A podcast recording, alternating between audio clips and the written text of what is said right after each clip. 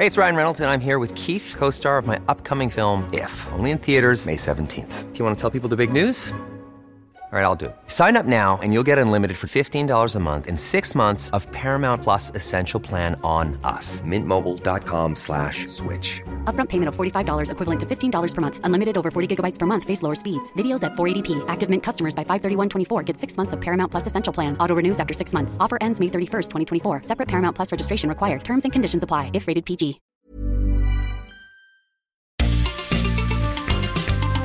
Heraldo Media Group presenta la información y el entretenimiento que usted necesita para estar enterado también en su descanso. Alejandro Sánchez y el informativo Heraldo fin de semana. Por el Heraldo Radio, con la H que sí suena y ahora también se escucha.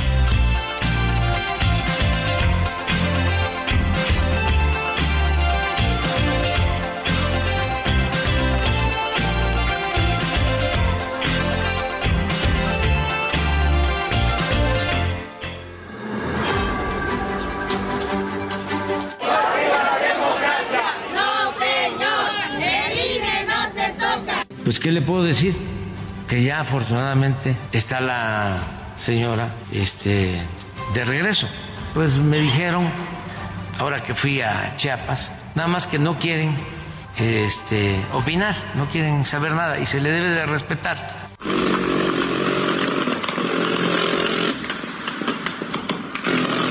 Lo que le debería de dar coraje es lo que pasó este fin de semana un periodista más asesinado en Nayarit, un incendio en la plataforma de Cantarel que le costó la vida a dos trabajadores y que por cierto nos va a dejar sin poder sacar petróleo las próximas semanas.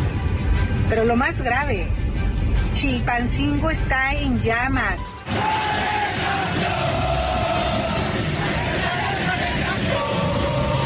Si algo hemos visto cada día de los cinco años que lleva en el poder, es un presidente que no se comporta como jefe de Estado, sino como jefe de partido. Un presidente que se ha negado a representar a todos los mexicanos y que al contrario, desde el primer día se ha dedicado a dividirnos, a separarnos.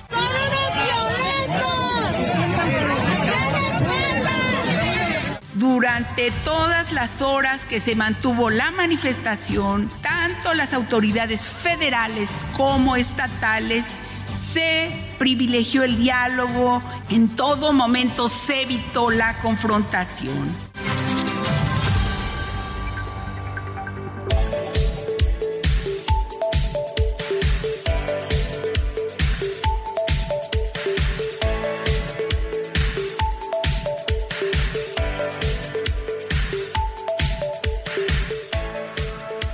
Muy buenos días, son las 7 de la mañana con dos minutos hora del centro del país.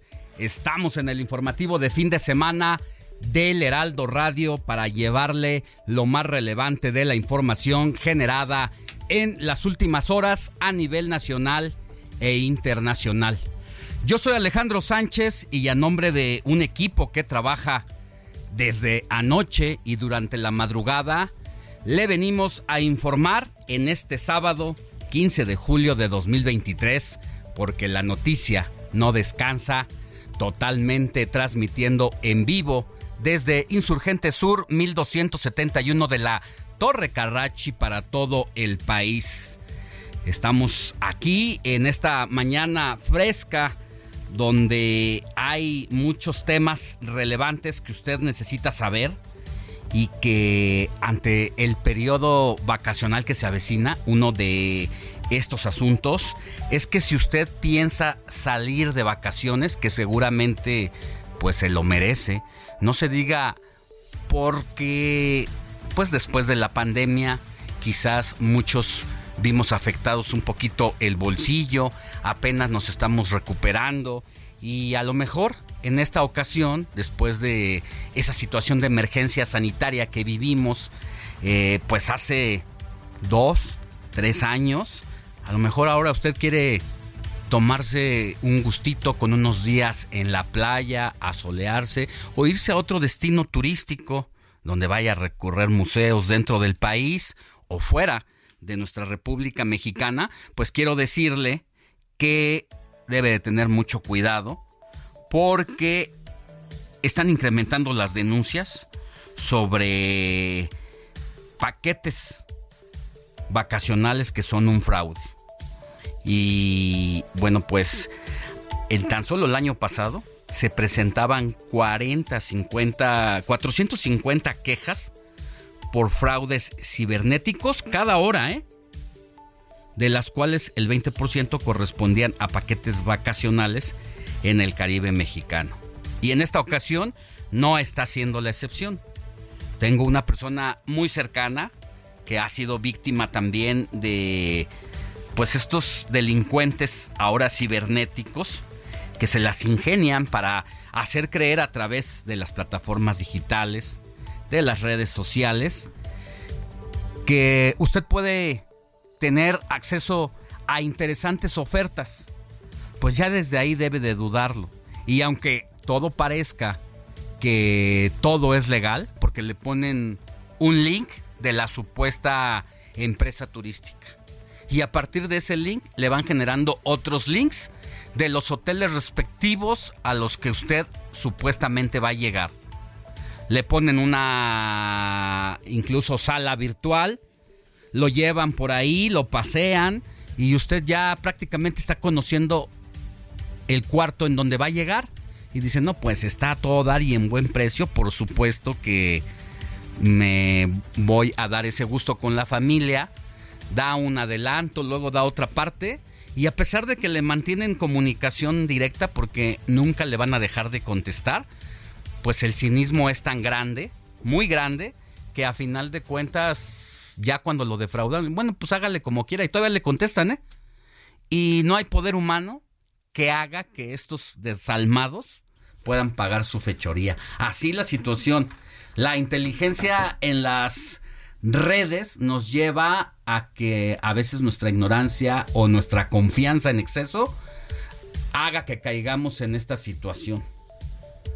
Mi querida Moni Reyes, muy buenos días, ¿cómo estás? Muy buenos días, Alex, amigos, qué gusto saludarlos. Hoy sabadito ya 15 de julio, quincena. Bueno, pues a estar preparados para que se vaya el tiempo como agua. Les quiero comentar, Alex, amigos, que estamos en 27 estados del país, en 49 ciudades, con 62 frecuencias y también entramos a los Estados Unidos. Y nuestro número de WhatsApp, 5591635119. Y a propósito, mi querido Alex, de lo que estás platicando de estos fraudes en paquetes vacacionales, yo les quiero decir a todos los papás que el ciclo escolar, bueno, pues concluye el 28 de julio de este año, de este 2023, pero finalmente las clases, las clases, las terminan los chicos el 19 de julio. Los demás días, restantes son los talleres que tienen los profesores, los docentes, el, el taller de formación continua, etcétera.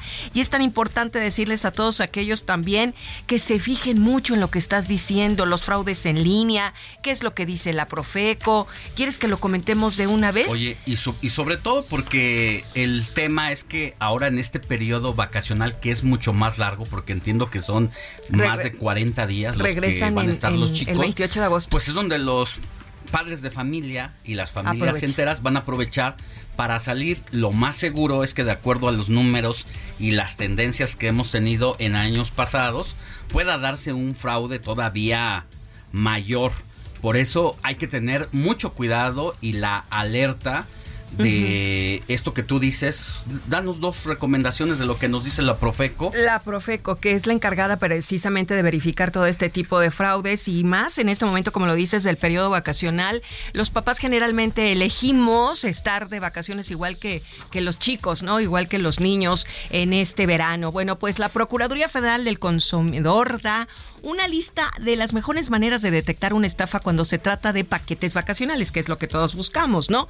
Evitar las redes sociales. Sabemos que hoy en día están fuertes las plataformas para encontrar ofertas. Entonces, es importante buscar los medios de contacto de la empresa, aunado a que lo estás viendo en, en plataforma como el teléfono, el correo electrónico, el domicilio físico, para que de alguna manera puedas ir a visitarlos en caso de realizar algunas aclaraciones. Porque como tú mencionabas al inicio, a lo mejor el WhatsApp, el teléfono y cuando llaman, viste el dinero, ya no te contestan, se desaparecen. Hay muchas empresas que también dicen la Profeco que nacieron del internet, es verdad, ¿no?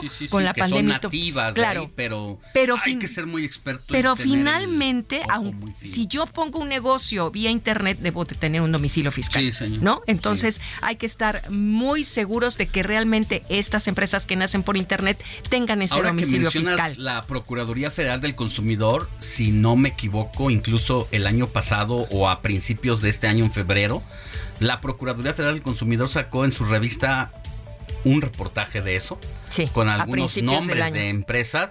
No estaría mal que las demos a la compartamos al rato en nuestras redes sociales. En Alex Sánchez MX, la subamos como, como referencia en tus redes sociales también. Claro que sí. ¿Cuál es tu Twitter? El mío es arroba guion bajo Monique Reyes. Casi no lo uso, pero bueno. También debemos de fijarnos, es importante decirles esto, Alex, que se consulte esa dichosa agencia que esté inscrita, fíjense nada más, en el Registro Nacional de Turismo porque cualquiera que se dé de alta legalmente tiene que estar inscrita. Es una talacha, pero vale no, la pena. No, pero pues sí, ¿por qué? Porque muchas veces dicen, yo tengo un amigo que hace paquetes y es buenísimo, pero yo los puedo organizar.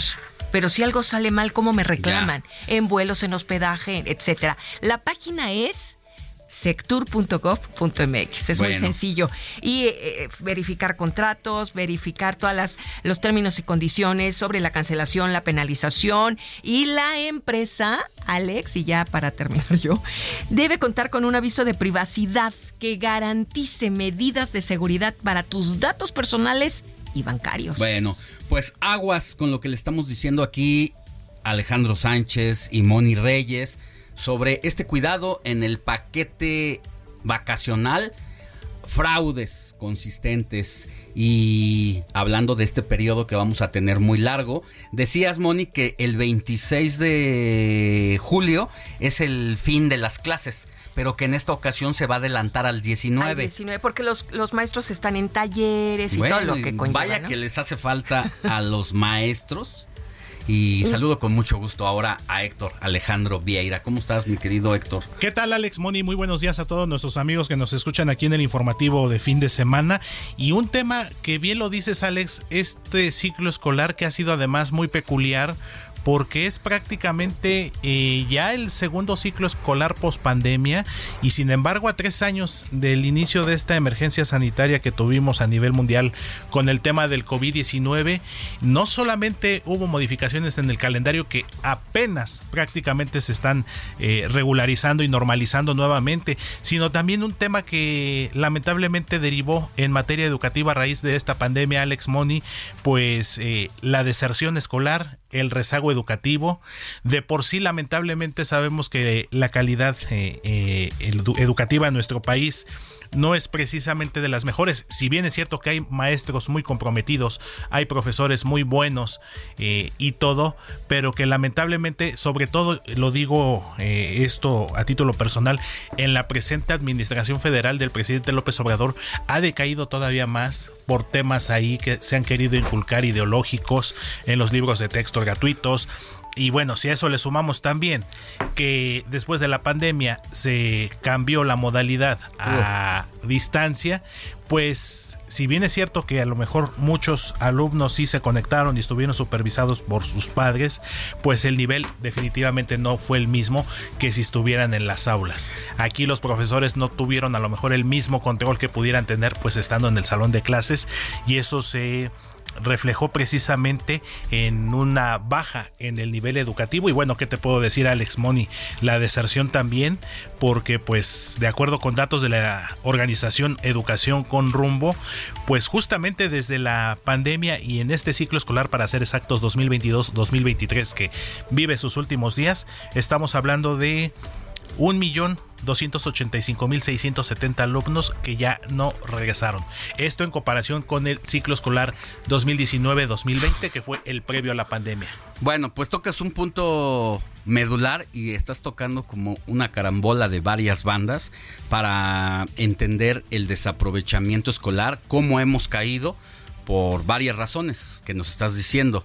Una, la pandemia que nos atrasó y esta modalidad a distancia que fue eterna mientras otros países eh, tuvieron sus actividades mm, tan solo después de un par de semanas de haberla suspendido. Aquí nos tardamos demasiado, no todos se conectaron, los chavos se conectaban, pero pues no eran responsables los que tienen capacidad de atenderlo ya de manera directa, los niños pequeñitos pues con los papás batallando, agrégale que incluso hemos tenido en este sexenio tres secretarios de Estado y la última andaba en todo menos en lo que debía, construyendo su campaña al gobierno del Estado de México. Esteban Moctezuma, que primero fue el que inició la administración federal, después ya se fue y sigue siendo actualmente el embajador de México en Estados Unidos. El caso, como bien lo comentas, de Delfina Gómez, que llegó a la CEP, pero pensando en el proceso electoral en el Estado de México de este año. Y bueno, actualmente el caso de Leticia eh, Ramírez, que bueno, empezó su gestión de una manera por demás desafortunada con una entrevista televisiva que seguramente recordarás, donde se le hizo una pregunta, la reportera le hizo una pregunta y pues y no puedo responder esto. Que a todo eso el presidente de la República decidió quitar recursos y decidió al mismo tiempo eh, pues sacrificar eh, la evaluación ante las autoridades internacionales correspondientes. Así que todo un tema esto de la próxima salida a vacaciones por todo lo que nos por todo lo que pasó y otro punto que estamos eh, recordando Alex el ciclo escolar precisamente 2021 y 19-20 que fueron los que nos tocaron en plena pandemia pues la determinación de que pues no iba a haber reprobados, todos iban a pasar. Entonces también eso también como alumno, por muy niños o jovencitos que pudieran ser, si ya se saben mm, con la calificación segura, si tú quieres el 6 que ya saben que ya pues ya están pasados, pues también eso merma la motivación. le echan la hueva, como se dice. Tal cual. En el barrio. Y pues si les parece, antes de pasar a un resumen, eh, decimos que más adelante vamos a tener aquí eh, una entrevista con un especialista en temas de seguridad para que nos diga con mayor detalle cómo prevenir esto de los fraudes en los paquetes vacacionales y cómo están los números recientes. Más adelante en el informativo de fin de semana. Mientras tanto, vamos a darle a las noticias. Informativo Heraldo fin de semana. Lo más destacado en resumen.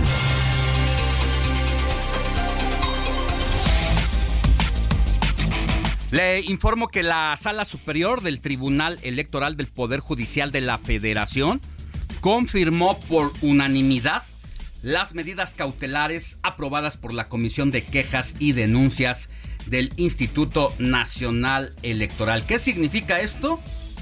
Que le están prohibiendo al presidente de la República cualquier expresión vinculada con temas electorales. Pues el presidente anda muy activo desde el púlpito de la presidencia de la República cada mañana, metiéndose en los asuntos electorales, impulsando candidatos de un partido, pero también de la oposición, luego queriendo destruirlos, hablando de sus programas sociales de cara a... ¿Se acuerdan cuando el presidente López Obrador allá por 2006 se enervó por esta situación e incluso trascendió aquella frase de cállate chachalaca que le decía al presidente Fox. Bueno, pues después de eso, López Obrador y su partido de entonces, el PRD, impulsaron cambios en las leyes electorales para que esto no volviera a ocurrir. Sin embargo, hoy que está en el poder, se le olvidó y las cosas ya son de otra manera. Cállate chachalaca. La Comisión de Quejas y Denuncias del Instituto Nacional Electoral también avaló otras medidas cautelares dirigidas a López Obrador, estas últimas por las declaraciones en sus mañaneras contra Xochitl Galvez. Es lo que le digo, el presidente de la República creando y queriendo destruir personajes para que la población abierta se entretenga en estas discusiones mientras la inseguridad y el país sigue en llamas. ¿eh? Y en respuesta a estas medidas, el presidente López Obrador comentó que el INE lo quiere silenciar y acusó que se vulnera su libertad de expresión. Me quieren silenciar, no quieren que yo hable. ¿Y dónde queda la libertad? Y la libertad de expresión, y el derecho a la réplica, y el derecho a disentir, que no son principios básicos de la democracia. Vamos a ver en qué términos viene esa resolución Más adelante, López Obrador publicó en sus redes sociales que recibió información de contratos de Xochitl Galvez por alrededor de 1.400 millones de pesos en nueve años y que enviará estos documentos a Claudio X González. Y mire, mientras el presidente de la República hacía estas acusaciones en la conferencia mañanera, le quiero contar que el día de ayer, mientras esto ocurría allá en Palacio Nacional, aquí en el Heraldo Media Group, Xochil Gálvez hizo una visita de estas de cortesía que suelen hacer los políticos a los distintos medios de comunicación. Y estaba Xochil Gálvez en un desayuno con directivos y editorialistas de esta casa eh, editorial cuando le fue notificada precisamente la denuncia que hacía el presidente en cadena nacional o eh, a través de sus distintas plataformas eh, digitales. Y en ese momento Xochil Gálvez le dijo a todos los compañeros y al cuerpo directivo con quien estaba que ella le hacía un reto al presidente de la República, que si el presidente le lograba comprobar que esos 1.400 millones de pesos habían sido recibidos en nueve años por parte del gobierno federal, ella renunciaba a sus aspiraciones de presidenta de la República pero que si no era así, el presidente debería de renunciar a su cargo en Palacio Nacional. Solo que aclaró Xochitl Galvez, tiene que ser de función pública, porque eso es lo que le debería interesar al presidente. Decía Xochitl, yo tengo una empresa que construí con dos computadoras prestadas, que fui pagando en abonos, y pues poco a poco se fue haciendo una ingeniera exitosa en el mercado de hacer edificios inteligentes y por supuesto que su empresa pues tiene muchos contratos con empresas privadas, pero las empresas privadas en esas no tendría que meterse el presidente de la República. Y ahí mismo Xochitl Galvez enlistó los contratos que había tenido durante el gobierno de Fox, de Calderón, de Peña e incluso del propio presidente de la República que decía no saber que le estaba dando contratos a Xochitl Galvez y no junta, decía Xochitl, más de 800, de, más de 90 millones de pesos. Aquí incluso lo dijo en el Heraldo Media Group esa declaración. Si el presidente me demuestra que yo tengo contratos por 1.500 millones o 1.400 con el gobierno, ¿qué es lo que le debe de importar a él? Que no es su gobierno, los otros gobiernos. Yo renuncio a la aspiración de coordinar este frente. Pero si no, que él se vaya de presidente por mentiroso. Fueron las palabras de la senadora y aspirante Xochil Gálvez y vámonos a las calles de la Ciudad de México porque hoy la capital del país vive una jornada importante en materia de transporte. Se reabren cinco estaciones más de la línea 12 del metro y quien tiene el reporte es mi compañero y amigo Javier Ruiz, a quien saludo con gusto. Mi querido Javier, buenos días. Hola Alex, ¿qué tal? Excelente mañana y efectivamente Alex, pues el día de hoy se reanudan eh, nueve,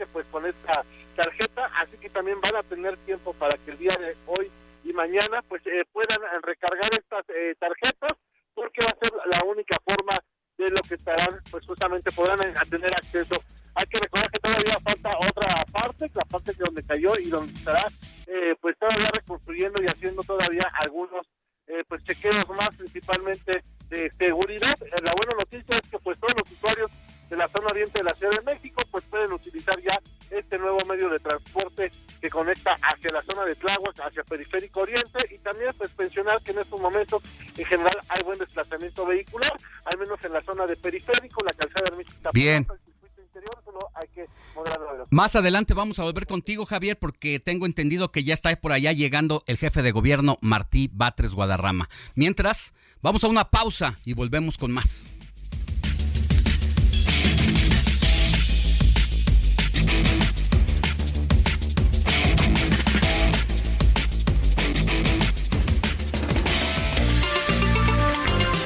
La noticia no descansa. Usted necesita estar bien informado también el fin de semana.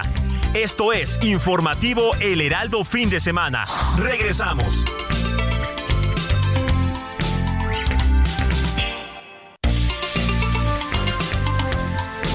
Siga en sintonía con la noticia. Alejandro Sánchez y el informativo Heraldo Fin de Semana. Continuamos.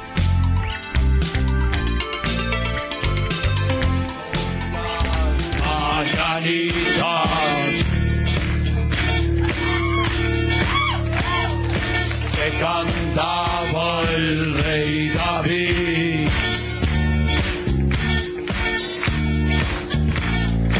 A los muchachos bonitos. Se las cantamos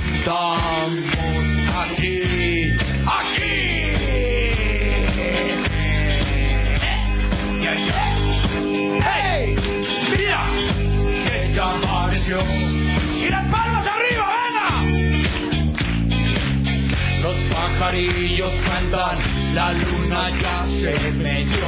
Y se metió porque es un malo. 8 de la mañana con 31 minutos, hora del centro del país. Estamos en el informativo de fin de semana y DJ Kike hoy nos cambió las mañanitas de Pedrito Fernández por una parodia de Pink Floyd. Ay, claro. De en esta en esta en esta ocasión cantada por con gran sentido del humor, hay que reconocerlo. Y con por ritmo. Los chicharrines. Exacto, estos payasos chicharrines. Me gustó, me gustó Está porque buena, estamos levantando el No. ánimo.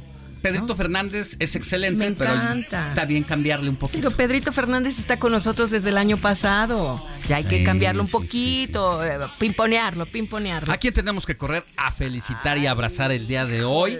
Sábado 15 de julio, Moni. Pues hoy le vamos a dar un abrazo a quien lleve por nombre Buenaventura. También Andrés, David, Felipe, Félix, Jacobo, José, Pedro, Vladimiro y por supuesto Miguel. ¿Te das cuenta que no hay ninguna mujer? No hay mujeres el día de hoy. Ay, puro Pero caballero. está Buenaventura. Imagínate que tuvieras un hijo Buenaventura Reyes. Ay, qué bonito nombre. Ah. Quedaría muy, muy elegante. bueno. bueno, pues hoy es día de Buenaventura. Ya mencionamos quiénes más también estamos festejando el santoral. Andrés. ¿Mande? Don Andrés. Don Andrés, ay, todas. Don Andrés siempre anda visitando a muchas mujercitas, de acuerdo a la edad, ¿verdad? De eso que ni que hay, Alex. También tenemos a Jacobo, un saludo a mi amigo Jacobo Velázquez hasta Mérida. Allá está mi Jacobito David, Andrés, José, Pedro, Vladimiro, Miguel y Felipe. Felipe, tengo ¿Cómo ahí un, no? ¿Cómo un vecino no? en Cuernavaca que se llama. Todos tenemos un Sí, Felipe ¿verdad? por Siempre ahí. hay un Felipe bien bello. Y sobre todo cuando estás estudiando, a Felipe, todas las chavas, todas las niñas le decimos. Ay, Felipe, ¿no? Bueno, vámonos, mi querido DJ Kike, a ver la historia de Buenaventura.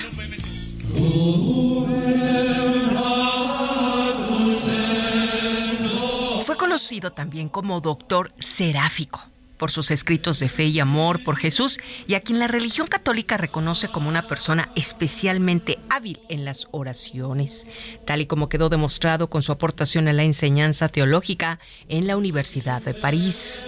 En el año 1257, Buenaventura fue nombrado superior general de los frailes menores, unos años más tarde, comenzó a escribir una obra sobre la vida de San Francisco de Asís y durante 17 años dirigió la Orden de San Francisco.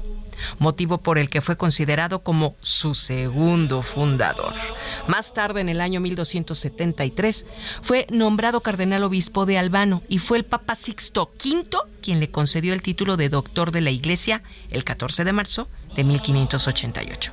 San Buenaventura no es el único santo que se recuerda cada 15 de julio, ¿eh? sino que en esta fecha también se rinde homenaje a otras grandes figuras de la Iglesia Católica como la Beata Ana María de Javohey la fundadora de la congregación de las Hermanas de San José de Cluny, que dedicó su vida a cuidar de enfermos y también a la enseñanza de la educación cristiana a las niñas de aquella época.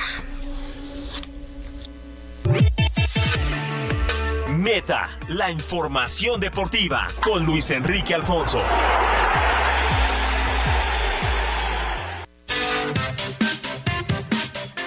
¿Cómo estás, mi querido Alex? Un gusto saludarte. Aquí estamos ya con la probadita, ¿no? O sea, para que nos den la probadita o no, no sé, ya no sé. Quise como zafármela, pero no sé. En fin, vamos con lo que vamos a platicar en deportes en un rato más. es obvio que el día de hoy eh, roba cartelera la cuestión de la Liga MX. Pero vamos a platicar más allá de los resultados, que evidentemente lo vamos a, comentar, es parte de qué pasa con la planeación de, esta liga, ¿no? Porque parecería que a los dueños de la pelota les importa muy poco ya. Y pues ahí se la dan al consumidor, al cliente que sabe que pues, la consume ya de cajón, ¿no? Em, a pesar de que este fin de semana hay partidos con mayor número en televisión abierta. Vamos a platicar desde mi punto de vista el por qué, ¿no? Y tú me vas a, retroalimentar, Alex, qué pasa con, con, esta Liga MX, que después de, lo que se viene con Leagues Cup, que ya también platicaremos de qué se trata, pues somos, somos la, la, ¿cómo te diré? Estamos viviendo un concubinato con la MLS, pero vamos a platicar de eso en un ratito más. Eh, hay mucha actividad este fin de semana, Pato Aguar en la Indy, no hay Fórmula 1, Wimbledon también, que eh, se juega la, final de damas el día de hoy, mañana se juega el de caballeros. Vamos a platicar otras cositas, pero le vamos a dar sabroso y entrarle con gusto en un ratito más, mi Alex. Alejandro Sánchez y el informativo Heraldo fin de semana. 7 de la mañana con 36 minutos hora del centro del país. Y antes de irnos a hacer nuestro recorrido por los distintos estados de la República donde tenemos estaciones del Heraldo Radio y allá están nuestros talentos informando en sus distintos noticieros, quiero decirle que más adelante le vamos a tener todo sobre esta reunión que tuvo el día de ayer Movimiento Ciudadano. Pues resulta que se ha convertido en el partido más codiciado en este momento. Porque lo que pase en Movimiento Ciudadano, como un partido que tiene alrededor de 3.5 millones de votantes, algo así como entre 7 y 8% del padrón total, puede inclinar el resultado electoral, ya sea a favor de Morena sin necesidad de que se junte con ellos y en contra del frente político si decide irse por la vía libre, pero si de última hora Movimiento Ciudadano se junta con el Frente Amplio conformado por PAN, PRI y PRD, entonces sí puede ser un dolor de cabeza para el partido de Morena. Entonces, por eso lo importante de esta definición y de esta reunión que hubo ayer, un adelantito de lo que dijo Dante Delgado. También acordamos que el 29 de septiembre realizaremos una coordinadora en la que habrá de aprobarse los términos y formas en que se va a realizar el registro de aspirantes a todos esos cargos y la publicación de la convocatoria correspondiente.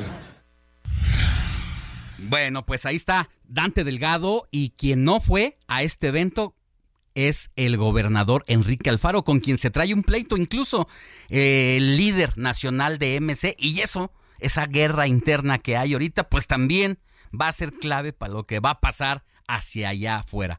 Le vamos a tener toda la historia de este diferendo, de esta casi ruptura entre Alfaro y Dante Delgado, incluso Alfaro entró a Palacio Nacional esta semana a sostener algo tras bambalinas con el presidente López Obrador. Oiga, y antes de hacerle digo este recorrido, en este momento está hablando el jefe de gobierno Martí Batres, por lo que tiene que ver con la apertura de cinco estaciones de la línea 12 del metro que se colapsó en mayo del año antepasado y que causó la muerte de 27 personas y más de 100 heridos en el tramo elevado que corre de San Lorenzo Tezonco a Los Olivos. Aquí está el jefe de gobierno, Martí Batres. Muchas gracias, buen día. El día de hoy se abre el servicio de un nuevo tramo de la línea 12 del metro en proceso de reconstrucción para los habitantes de esta zona de Tláhuac y de Iztapalapa. Podemos decir que es de toda la red del sistema de transporte colectivo. Esta es la región donde viven las familias de más bajos recursos. Se abre hoy el servicio de las estaciones Culhuacán, San Andrés Tomatlán, Lomas Estrella, calle 11 y Periférico Oriente. A las nueve estaciones que estaban ya en funcionamiento, se agregan cinco estaciones más. El servicio agregará alrededor de 100 mil personas. Esto quiere decir que a partir del día de hoy podrán circular por estas estaciones del metro ya en funcionamiento aproximadamente 200 mil usuarios. Nos resta un tramo más de seis estaciones. Este último tramo se estará trabajando para que antes de que termine este año quede inaugurado y funcionando. Bueno, pues para quienes viven por allá, tenemos familiares o hemos tenido que ir a hacer este recorrido por la avenida Tláhuac, no sabe el martirio que se convierte transitar por esta gran avenida, porque están las obras de mantenimiento y de reestructuración con soldadores. De por sí, es una avenida que quedó reducida a dos carriles de ida, dos carriles de regreso por la gran obra que quedó en medio de lo que fue en algún momento un camellón pequeño, pues extendió la obra. De verdad, recorrer la avenida Tláhuac desde Tasqueña hasta Tláhuac hasta tres horas y media Mientras tanto, quien fue responsable de esa vía anda como China libre, dirían, en mi pueblo, Marcelo Ebrard, buscando la candidatura presidencial. Qué poca, debería de irse a dar una vuelta para enfrentar a los habitantes de Tláhuac e Iztapalapa y pedirles el voto a ver cómo le va. Más adelante vamos a volver con el reporte de Javier Ruiz, que ya está allá con el jefe de gobierno, y para escuchar los testimonios de las personas que seguramente es un suspiro, un oxígeno de lo que van a tener en los próximos días y meses. Sintonía con los estados en el informativo fin de semana.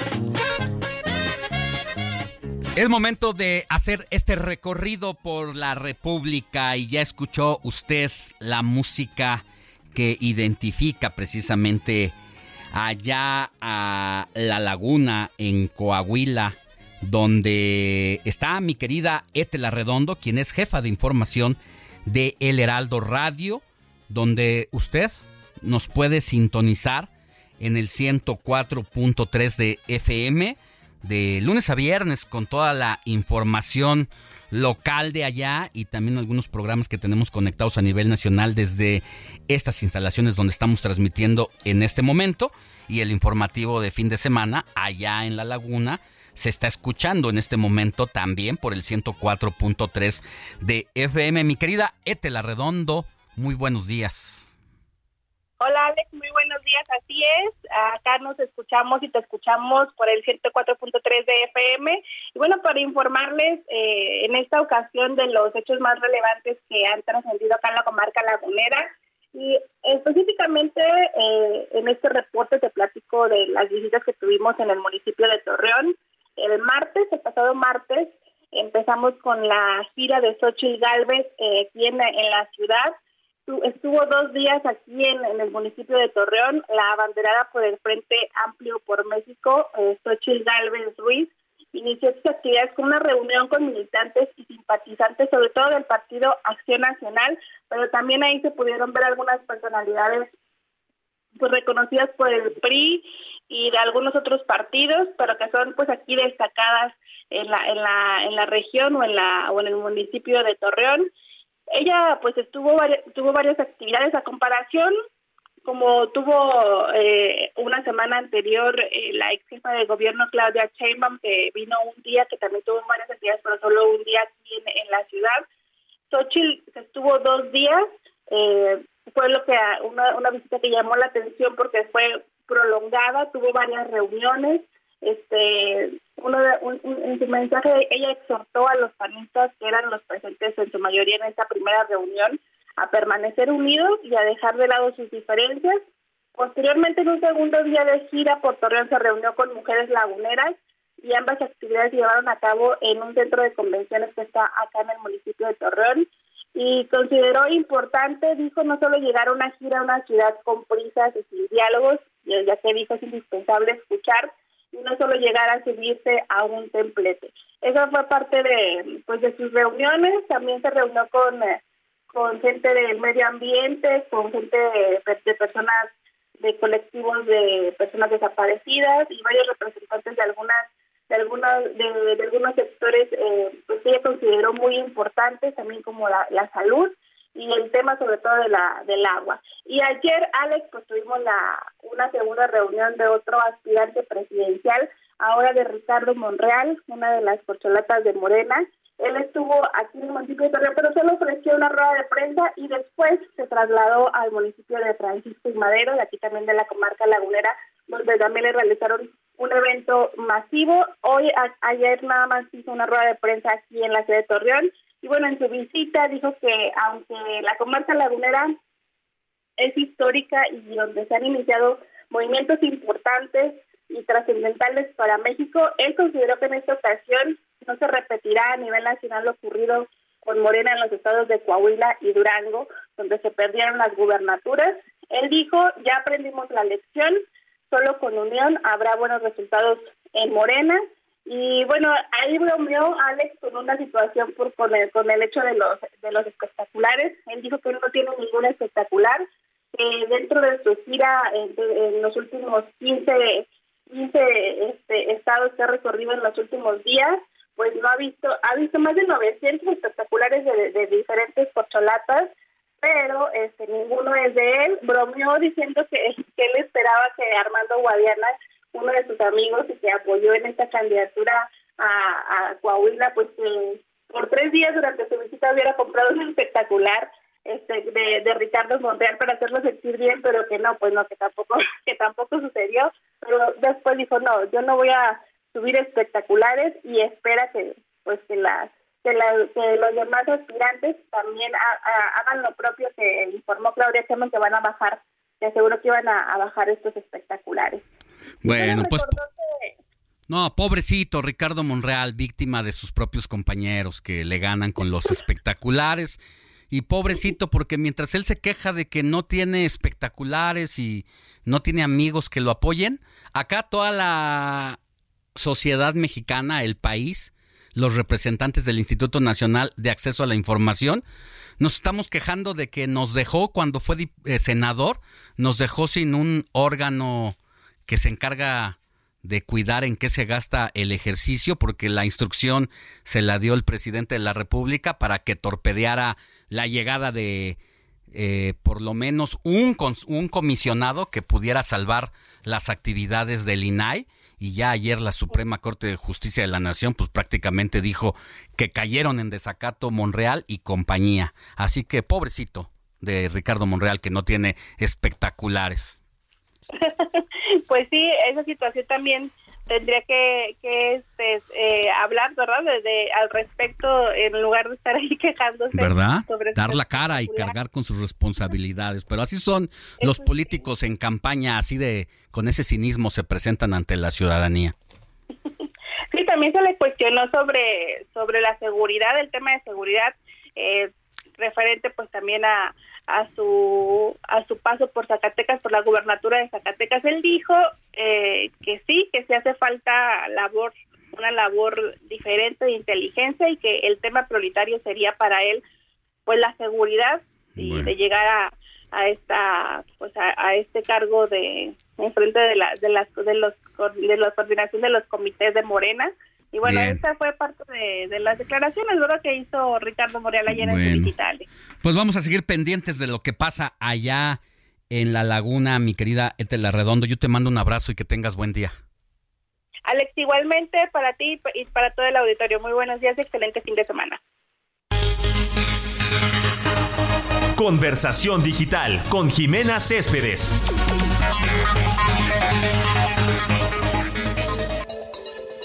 Nuestra querida colaboradora y directora de la consultora AMW Group, pues nos acompaña como cada sábado con los datos e impresiones de los temas políticos que marcaron la semana. Y en esta ocasión, ¿de qué se trató, mi querida Jimena Céspedes? Me tienes en la expectativa como cada fin de semana.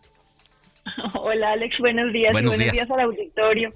Esta semana fue diferente de las anteriores. Acuérdate que llevábamos prácticamente más de un mes en donde solo los temas políticos de los que hablamos en agenda nacional. Sin embargo, los hechos violentos de toda la semana sí movieron bastante la agenda, bajaron un poco, digamos que la conversación digital en relación con las corcholatas y con los del frente y prácticamente vamos a decir, fueron los temas de violencia los primeros que habló la conversación. Y hay algo que es importante. Hicimos una medición sobre la percepción de la opinión pública sobre la estrategia de seguridad del gobierno. Anteriormente, porque lo hemos hecho a lo largo de algunos meses, sobre todo cuando hay un hito específico, como el año pasado con la muerte de los sacerdotes en Chihuahua o algunos temas así, y generalmente la percepción hacia la estrategia de seguridad iba como en un, haz de cuenta, un 60% de negativos. Ahorita ya subió un 89% de negativos. O sea, el hecho de la toma de Chilpancingo, el incendio en la central de Abastos, el atentado en Tlajomulco y digamos que las menciones sobre las narcobombas en Jalisco sí hicieron o más bien sí están haciendo que la gente se preocupe más por el tema de seguridad un poco más que por el tema político. Pero digamos que esto no solamente fue lo único que habló la, conversación digital y de ahí ya pues nos vamos ya a los dos temas que son las, el movimiento de Morena y el del Frente Amplio por México, que lo estamos midiendo por separado, aunque se atacan unos a otros. Y ahí en lo que estabas conversando hace un momento sobre Ricardo Monreal, se ve realmente en las mediciones que estamos haciendo. Por ejemplo, Ricardo Monreal ya bajó, lo teníamos en más de 20 millones de alcance y ahorita ya ni siquiera llegó a eso y ha subido sus negativos, que antes lo teníamos en bastante positivo. Pasó de un 38% de negativos a un 56% de negativos. Incluso la misma red está diciendo que se está quejando más de lo que está haciendo y que efectivamente no lo está viendo como candidato presidencial. Y ahora ya pasando a otro tema, bueno, Oye, mi querida Jimena, más rapidísimo. A ver, esto que planteas, tanto la seguridad, que tenga negativos 80% como no lo había tenido, y lo de Monreal, o sea, es un despertar de la gente que venía como anquilosada, normalizando la situación, y qué chistoso que coincide un poco con el talante y la figura que ha venido arrastrando eh, positivamente para el frente político Xochil Gálvez ni, siquiera quiero decir que sea ella, ¿eh? yo no lo sé, pero, pero ocurre en ese contexto. Mira, hubo dos hechos en la semana que estuvieron interesantes. El primero de ellos, y que este fue orgánico además, cuando murió la niña prensada en el IMSS por el, por el elevador, lo que se, se juntó, digamos, orgánicamente a la conversación fue una tendencia, bueno, la del INSI, eso que siempre suben, pero porque hay medios que están informando sobre el tema, pero subió la tendencia a Dinamarca.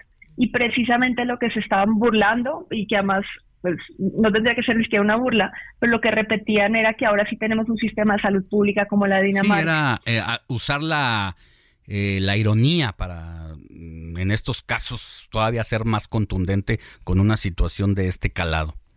Claro, y lo de Xochitl Galvez sí sigue siendo un tema que va en viento en popa para ella, porque llegó a 83 millones de personas, mientras que Claudia ya como que llegó a un tope, está llegando como a 60 millones de personas semanalmente.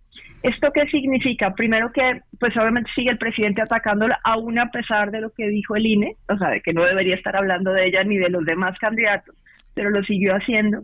Y la otra es que sí se está moviendo muchísimo, sobre todo en WhatsApp, además de las redes sociales, las respuestas que le está dando directamente al presidente. Lo que no sabemos es si eso dure mucho tiempo más, porque también atacar al presidente durante mucho tiempo, de pronto, que le pasó a Lili Mi querida Jimé, no necesariamente le da. ¿Te parece si regresamos de una pausa a rematar? Claro que sí. Gracias. Claro. Oye, qué interesante lo que está diciendo esta señora.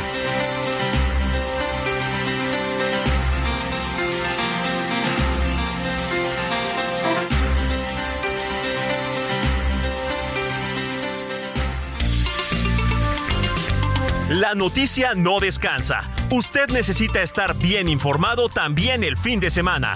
Esto es Informativo El Heraldo Fin de Semana. Regresamos.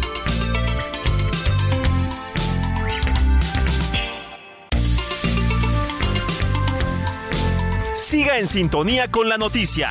Alejandro Sánchez y el informativo Heraldo Fin de Semana. Continuamos.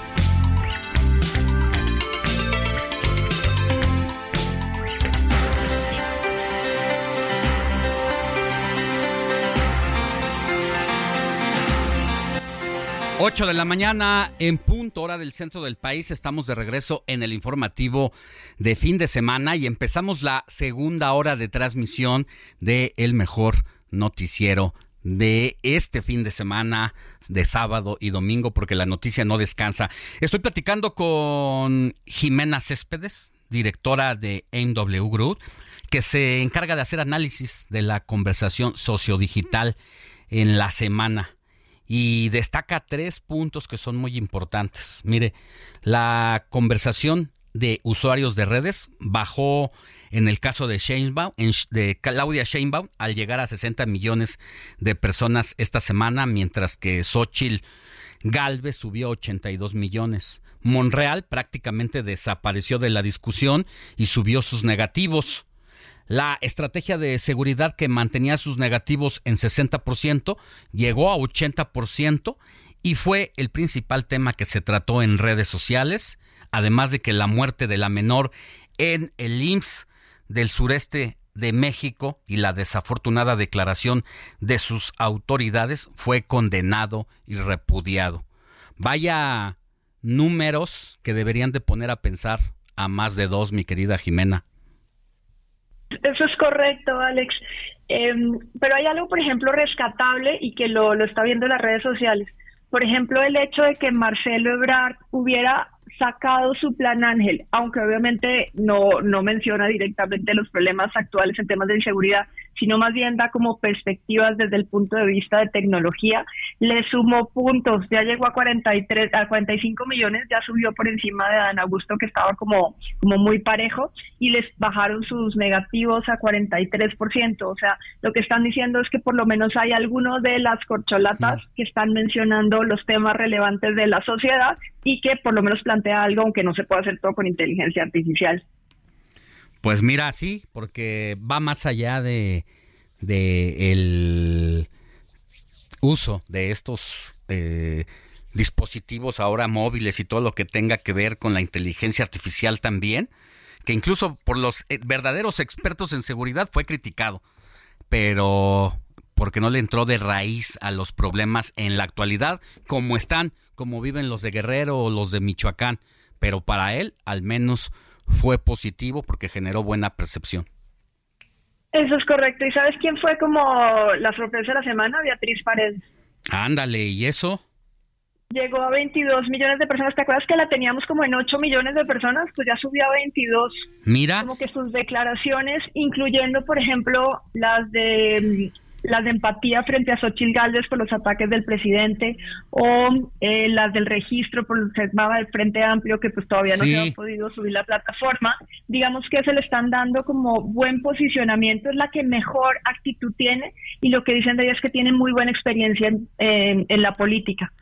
Ándale, pues eh, es un buen dato porque sí, yo también coincide con que empecé a ver eh, videos ya producidos de sus propuestas, de su trayectoria, de lo que representa ella en la política mexicana porque puedes decir todo lo que quieras de Beatriz Paredes, pero nunca estuvo metida en escándalos, no se le conoce hechos de corrupción, como sí se le conoce a su partido e incluso a líderes juveniles que incluso están todos en la cárcel o muy desacreditados como Alejandro Moreno, quien representa al PRI. El caso de Beatriz Paredes es diferente.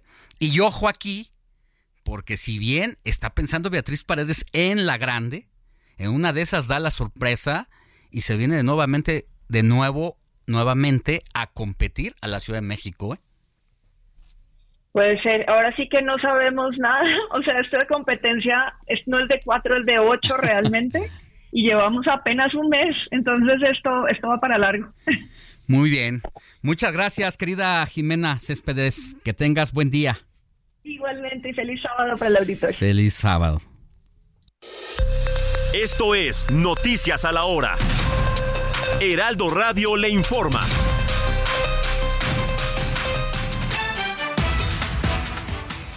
8 de la mañana con 5 minutos y seguimos en el informativo fin de semana. Será reabierto el primer tramo elevado de la línea 12 del metro de la Ciudad de México. El inicio de operaciones es en las estaciones Culhuacán, San Andrés, Tomatlán, Lomas Estrella, Calle 11 y Periférico Oriente. Comenzará a partir de las 8.30 horas dentro de unos minutos este sábado y el acceso será gratuito para los usuarios que ingresen por estas estaciones mencionadas. Este viernes en al menos 22 ciudades del país el sistema del Banco del Bienestar colapsó por varias horas, sumado a la falta de personal y dinero en efectivo, lo que provocó que los adultos mayores hicieran largas filas de hasta 5 horas bajo temperaturas que alcanzaban 40 grados centígrados para poder cobrar su pensión que reciben por ley de 4.800 pesos bimestrales. La tarde de ayer se registró en el reclusorio preventivo Varonil Oriente una riña entre dos grupos reducidos de personas privadas de su libertad. Este incidente tuvo lugar mientras se llevaba a cabo la visita a los internos. El resultado fueron cuatro personas lesionadas con golpes en la cabeza porque aventaban piedras. La situación fue controlada y las actividades volvieron a la normalidad. En el orbe, alrededor de 100 millones de personas de los estados de California, Texas, Florida, Arizona están bajo alerta de calor después de que la cúpula de calor se extendiera a sus estados. En Las Vegas, las autoridades pidieron a los residentes no salir entre las 9 de la mañana y las 18 horas, ya que prevén que la ciudad alcance temperaturas máximas históricas de 47 grados centígrados. La tarde del viernes en Estados Unidos se reportó un tiroteo en Blandesburg, esto es en Maryland, y hasta el momento las autoridades locales reportan cinco personas lesionadas, tres de ellas en estado crítico, mismas que ya fueron trasladadas al hospital. Las carreteras fueron cerradas en el pueblo de Colmar Manor. Son las 8 de la mañana con 7 minutos, tiempo del centro de México, amigos. Recuerden que estamos entrando a la segunda hora del informativo fin de semana con Alex Sánchez. No le cambie, siga con nosotros. Aquí tiene toda la información necesaria, entrevistas, comentarios, música y mucho más. Les saluda Mónica Reyes. Esto fue Noticias a la Hora. Siga informado, un servicio de Heraldo Media Group.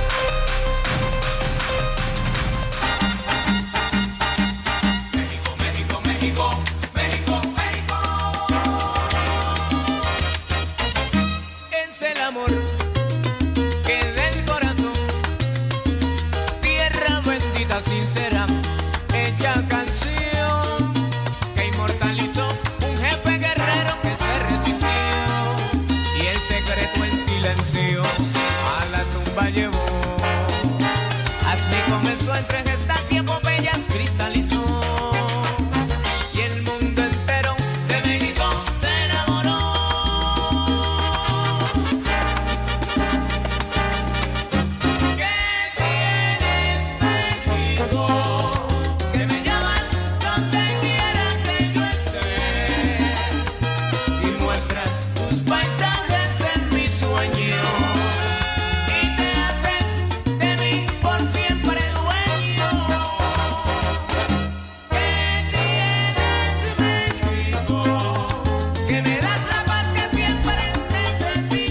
llegamos al momento esperado por muchos y muchas que son las efemérides musicales con el salsero y de todos los géneros musicales. Héctor Alejandro Vieira, ¿con qué nos recibes, grupo colombiano? Por supuesto. Y de los mejores en la historia de la salsa colombiano, fundado por el gran compositor, arreglista, productor en paz descanse, don Jairo Varela, Grupo Nietzsche, hablar de Grupo Nietzsche, Alex. Finales de los 80 principios de los 90 90 exactamente. Hasta mediados. Hablar del Grupo Nietzsche es hablar de uno de los máximos exponentes en la historia de la salsa. Y este tema, ¿por qué lo estamos escuchando? México, México, su nombre lo dice justamente. Este tema, mi querido Alex, cumplió 30 años desde que se estrenó el pasado 30 de marzo, o sea, hace tres meses prácticamente. Pero ¿por qué lo sacamos a colación, Alex? Porque esta canción es una muestra de agradecimiento del Grupo Nietzsche hacia nuestro país, por su hospitalidad, por su gente, por su calidez y porque prácticamente, como en el caso del grupo Nietzsche, hay muchos otros casos de artistas que prácticamente consolidaron sus carreras aquí en nuestro país. Entonces, por eso estamos escuchando este tema, mi querido Alex, en México, México. Y bueno, también una manera quizá de, de recordar y de tener presente el gran país que tenemos el extraordinario país que tenemos por sus recursos naturales, por su gente, por su geografía privilegiada y que de alguna manera, bueno, creo que podemos, podemos rescatar a nuestro México. Dije que no iba a hablar mucho, pero pues luego, La verdad, como no cantarle a nuestra bella nación, a nuestra bella república, si aquí vivieron, hicieron base. Exactamente. Y lo mismo tocaban en el Estado de México, en Chimalhuacán, en esa que en La Maraca, que en la Colonia del Valle, que en Polanco. Que en el Rayo de Tláhuac. En todos lados. Creo que en el Rayo también llegaron a estar. En ¿eh? el Rayo y en el de California Dancing Club de la colonia Portales. El de Tasqueña, ¿cómo se llama? El, sí, el California Dancing Club. No, ese era de la colonia Portales. el Gran Foro. Ay, qué y bueno, no olvidemos también el Salón Q de Paseo de la Reforma, ah, pegadito a la Plaza Garibaldi. Muy cerquita de, del barrio Bravo. Exactamente, mi querido Alex. Entonces, esto es México, México. Con Grupo Nietzsche. Gracias, Héctor. Seguimos con más, mi Alex.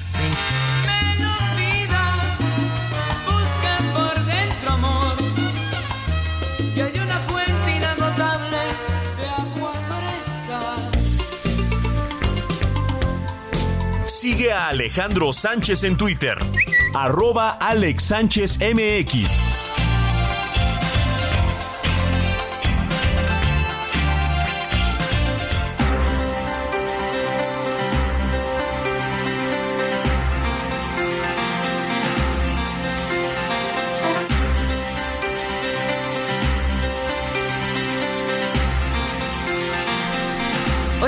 Mañana con 12 minutos tiempo del centro. Que no se le olvide nuestro número de WhatsApp 5591 635119. Va de nueva cuenta 5591 63 5119. Una más, 559163 5119.